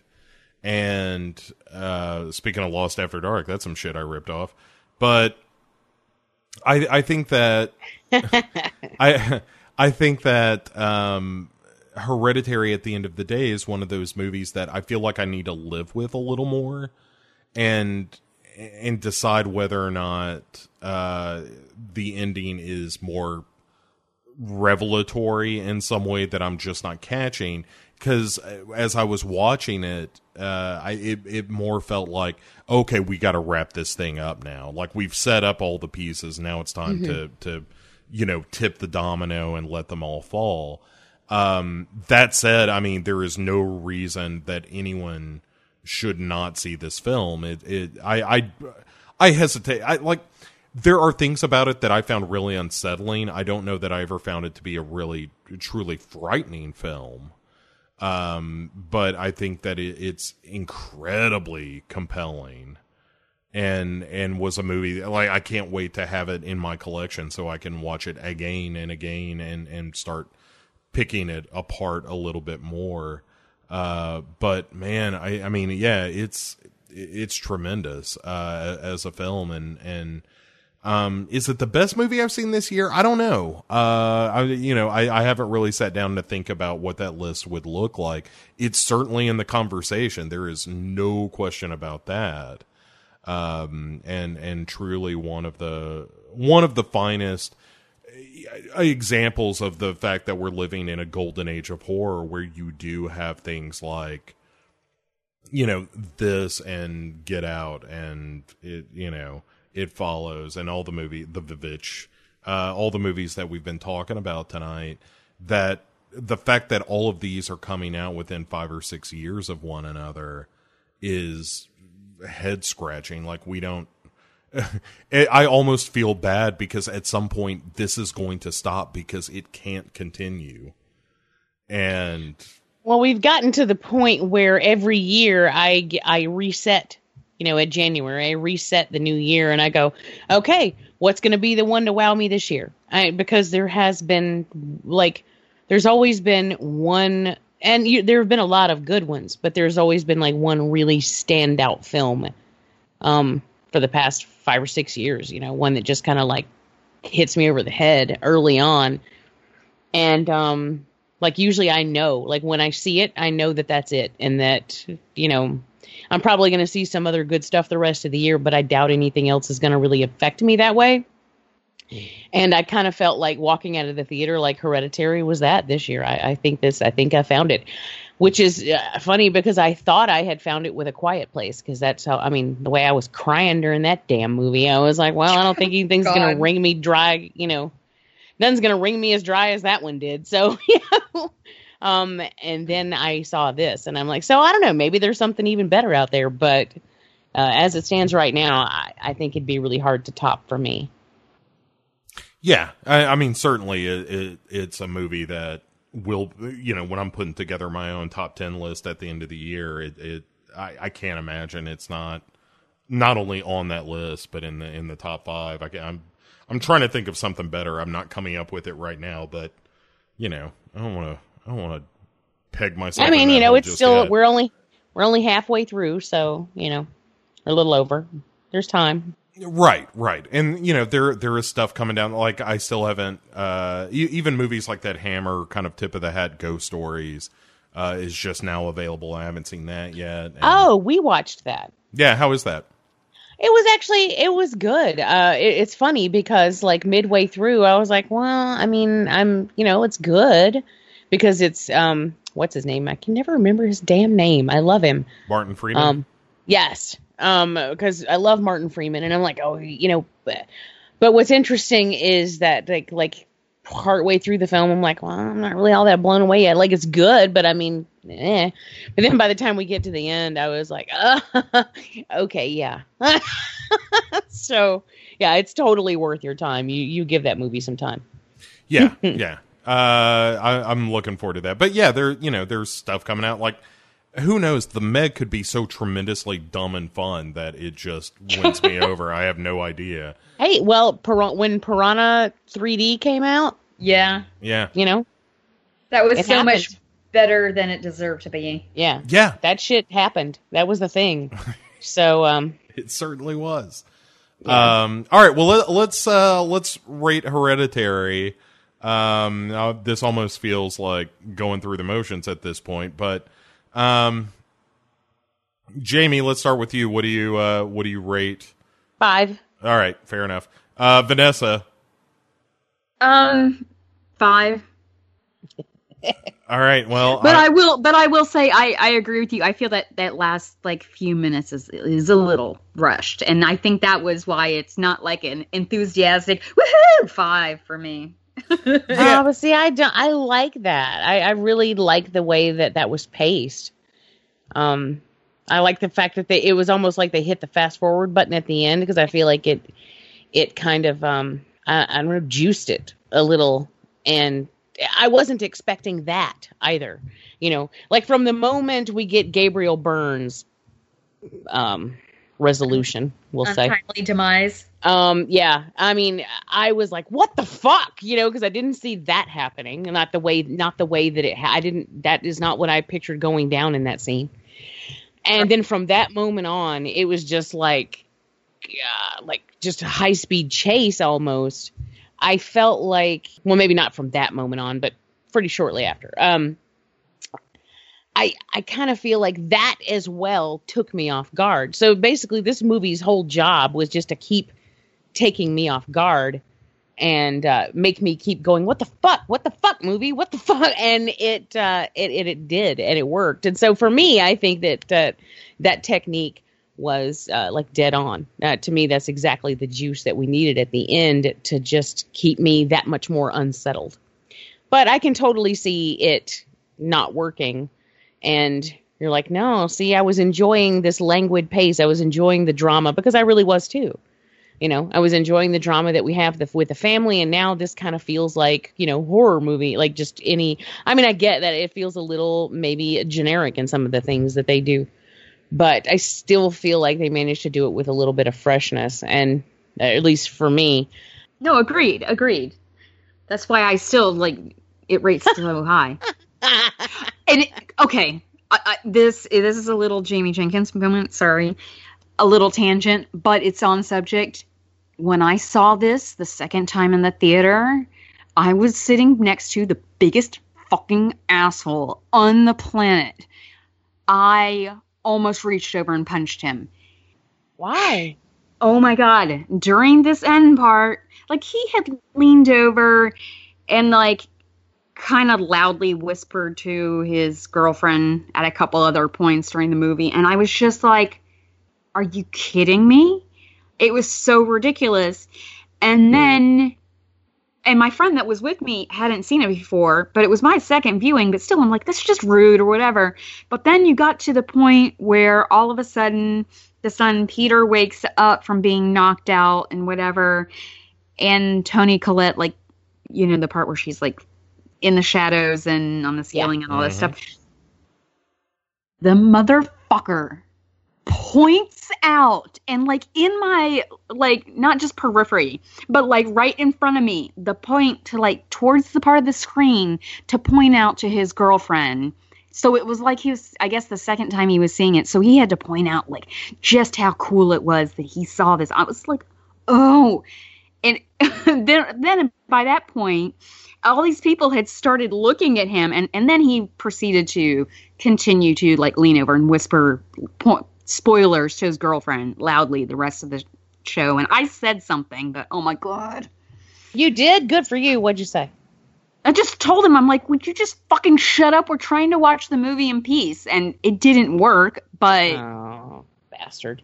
no and then of course as soon as the movie like ends he like jumped up and like ran over my feet as i walked as he walked out but Oh, what the fuck? yeah he wa- he did the same thing to everybody on the row but anywho i had to get that out of my system i'm sorry it was just the worst and my friend who was sitting me with me who hadn't seen it before i felt so bad for him yeah That is horrible. I hate Yeah. that shit. I hate it.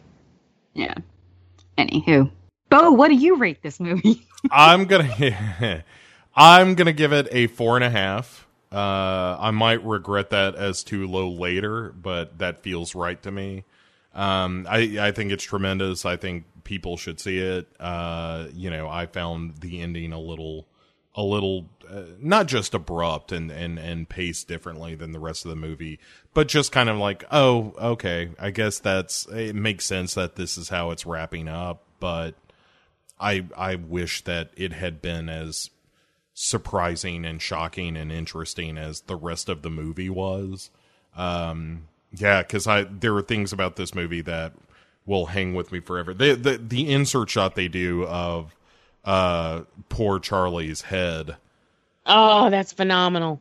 Yep. God, And I mean, they linger. yeah. Oh my god, the the entire scene where that kid where you know Peter the son um comes home after that has gone down oh god is the one of the most heart-wrenching things I've ever seen in a movie because Yep. it, it's like well how do you process that what do you what do you even say you know it kind of wasn't your fault but also it's kind of your fault you know Yeah. yeah I, Um, well, I love that he doesn't even turn around. He doesn't get out of the car. He doesn't, you know, he knows. He knows. He doesn't have to see. And he just drives home. And he drives, and if you can, you know, if you pay attention, like he's driving really slowly when he drives off because, like, he does not want to go home and he doesn't know what he's going to say when he goes home. And I was actually thinking mm-hmm. about that during that scene. What do you do? You know, like, and because, and I was, because the first time I saw it, the, the first thing I thought was, God, that's, that's pretty hardcore to go home and just go to bed. You know, I Yeah. mean, like, like that's harsh. But then I was like, well, what the fuck do you do? right Yeah. You know, like, do you go home? Do you wake them up? Is it the kind of thing you'd rather than just discover, hopefully, while you're not at the house anymore? Like, maybe you get up early and go to school that day. I mean, I don't know. It just it. It, it's it's one of those situations where there really is no good way to handle it so it makes you have all like butterflies when you're watching it because you you know for the character well and it's like he's clearly emotionally numb because it's such yeah an emotional overload yeah You it's know? such a shock like how do you process that? That's yeah a lot of times you just go numb. Well and you know that he even though younger sister forced to take her that kind of thing you know that he cares about her and Oh, the way that he comes running out of the party holding her like carrying her to the car.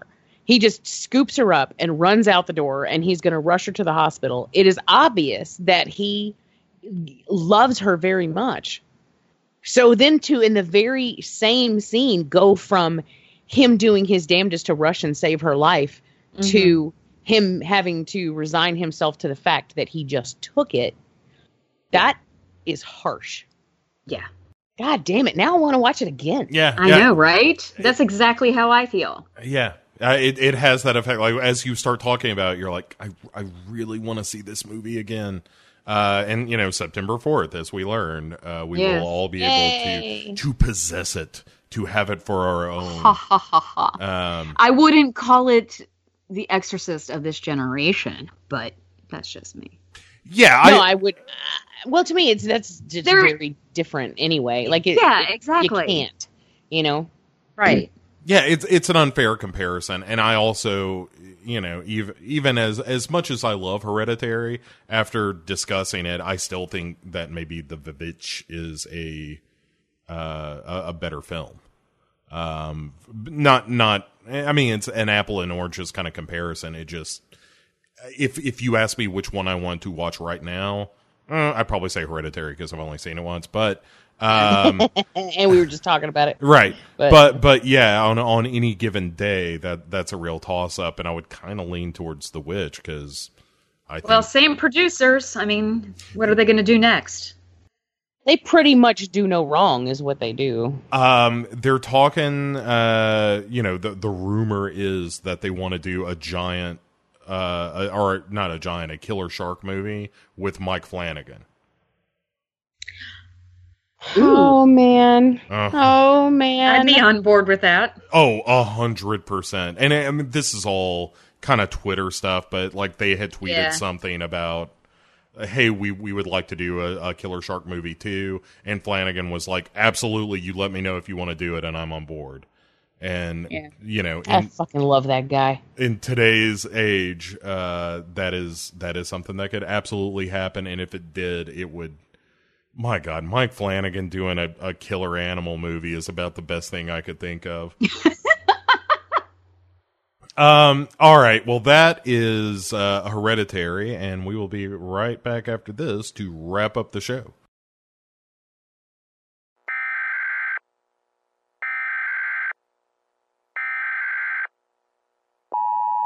This is a test of the emergency podcasting system. Listen to the Psychosemantic Podcast. Politics, movies, and political movies. Find us on Facebook, iTunes, Stitcher, LegionPodcasts.com. The Psychosemantic Podcast. All right, welcome back to episode 128 of Devour the Podcast. Yeah, hey, they only come down the pipe once a month these days, but by God, they're three and a half hour bangers. So, uh, big thanks, as always, to you folks for listening. Uh, please rate and review, and, and if you can, tell somebody you're enjoying the show, if in fact you are. Uh, if you're not, uh, Jamie is readily available on Facebook to field any comments. Um, a big thank you. Whoop your ass. uh, big thank you as well uh, to my co-hosts uh, Vanessa and Jamie. Uh, thanks, guys. As always, this was uh, as usual a lot of fun. Yes, it was. I enjoyed it. Thanks. Thanks for uh, interesting films to discuss. Yeah, so uh, you know we're gonna be doing another Wheel of Devour uh, come next month. Uh, if you head over to the Devour the Podcast uh, Facebook page uh, or or Legion Podcast, either one, you can kind of find everything there. Some new stuff. I had mentioned this on uh, on Morbid Monday, but uh, it feels like you know this is the place to talk about it. Sorry, I was having a, a, a little sip of water there. Um, the just to make my life a little easier and streamline things, I'm gonna be um pushing all the hero hero go show stuff. All the new episodes of that will be filtered through Devour the Podcast. It'll be sort of a Devour the Podcast presents kind of thing. And uh, I'm working on the new episode of that right now, which will be uh, Meatball Machine and Kodoku Meat- Meatball Machine uh, a one-two punch of Japanese splatter. Uh, so you'll be able to get that right here on the Devour the Podcast feed uh, as well. Um, Jamie, let me. Uh, I, I'm going to make a sandwich while you while you say this. Uh, where can people find you if they want to hear more out of you? Well, uh, we have a new episode of ABCs of Hidden Horror that should be coming out very soon. I've actually been saying that for a couple weeks because I have it. I just haven't finished editing it. Um, but that's because, you know, I have all the jobs. Uh, but it is episode R, and uh, it should be coming out. I'm going to try to aim for this week. And, um, well, but it'll hopefully it'll be out by the time you hear this, I guess. Um, and uh, that's a fun one because you get to hear how uh, Dave. We have finally found a movie that all of us did not enjoy, and um, one of us really disliked one of the other person's films, and that's never happened before. And it was pretty funny. So um, there's that, and um, also every Wednesday we have the Married with Children podcast that comes out where we're covering Married with Children episode by episode. We're about to finish out. We have one more episode uh, before we get to the end of season four of the show. And uh, we have, um, we should be recording a new Evil episodes very soon. Scheduling with that has been a little bit difficult. Same with Cinema Beef. Mostly my fault. I feel like. Well, uh, sure, yeah. I mean, if you're working, Yeah. uh, 112 jobs. And eventually, I'm not sure when he plans on starting the summer series, but um, the Teapots annual summer series is going to be starting soon. I know um, Bo and I both are doing ep- separate episodes of that, and um, that should be starting up. I think sometime soon, isn't Uh, it? Isn't yeah, he planning that- to start? It's already going on. The first two are out, I think, as of this recording, Oh, with the third shit. on the way. Damn, I didn't realize he'd already started releasing them. Okay. Well, then there's that. Um so oh, well then the 81 80, let's see, 80, 81, 82. Okay, I'm on the fourth episode. Um so ignore the other ones, but I'm I'm kidding.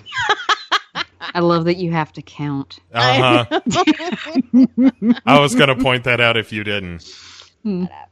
I got you. um, He um anyway, that's a fun series. I recommend it. And this year he's doing it's doing the 80s and um that's always a blast because he gets a bunch of hosts on uh well like two at a time plus him and and um it always leads to some fiery discussion when it comes down to picking the films for that year. So it's a blast to listen to. I highly recommend that. So that's happening. And I think that's about it for right now. All right. Uh, Vanessa, how about yourself? Um, uh, usually, as usual, you can find me the VD Clinic on Legion Pod Legion VD Clinic podcast. Okay, on Legion. Um, the episode that She's is at the VD clinic on Hollywood and Vine. yeah, exactly. um, the episode that, that is coming out any day now is um, we're titling uh, Duncan and Bo get VD, aka Night Seed, because we cover Clive Barker's Nightbreed and the book Cabal, and there was a lot of discussion about semen on that episode. So, yeah. One could say it was soaked. It was soaked. Yes, that's true.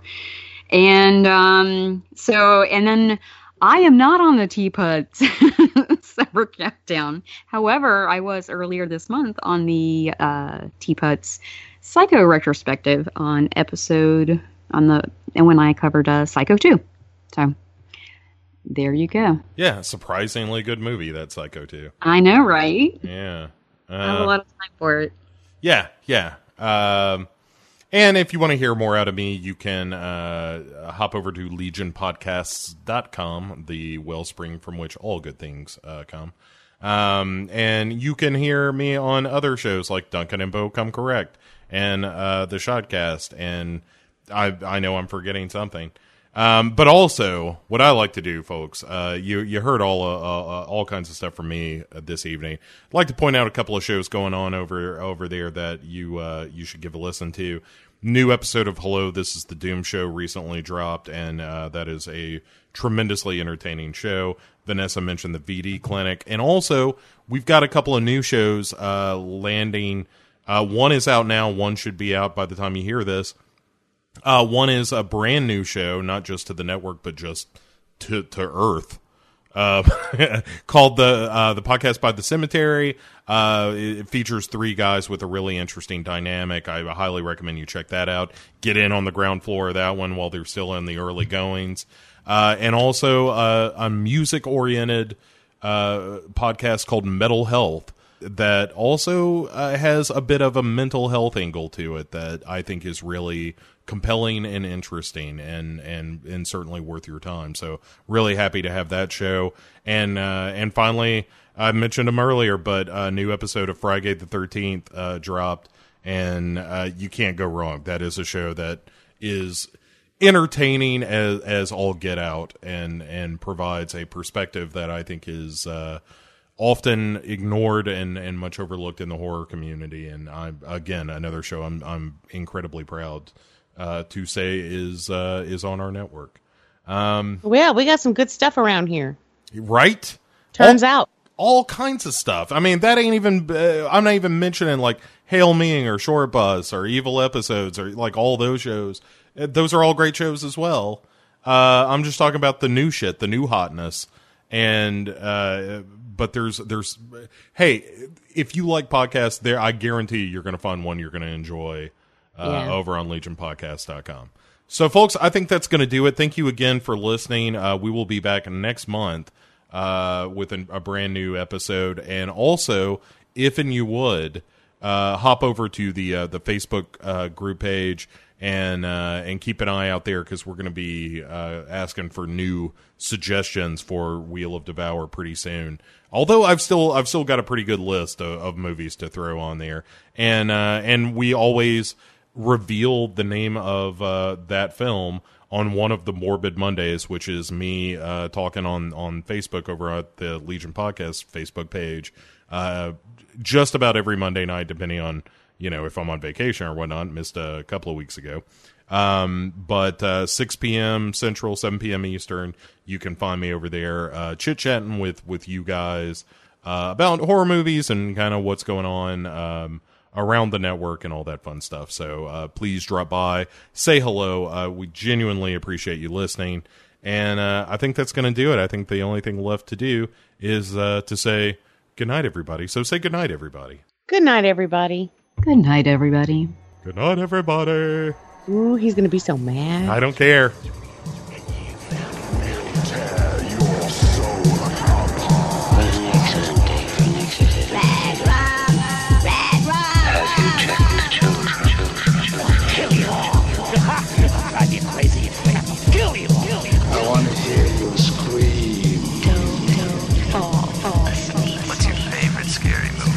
Movie? I guess everyone's entitled to one good scare, good scare, good scare, good scare.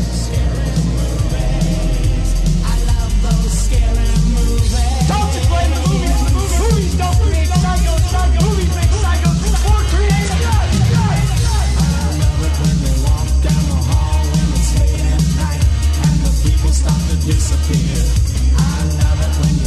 Be afraid.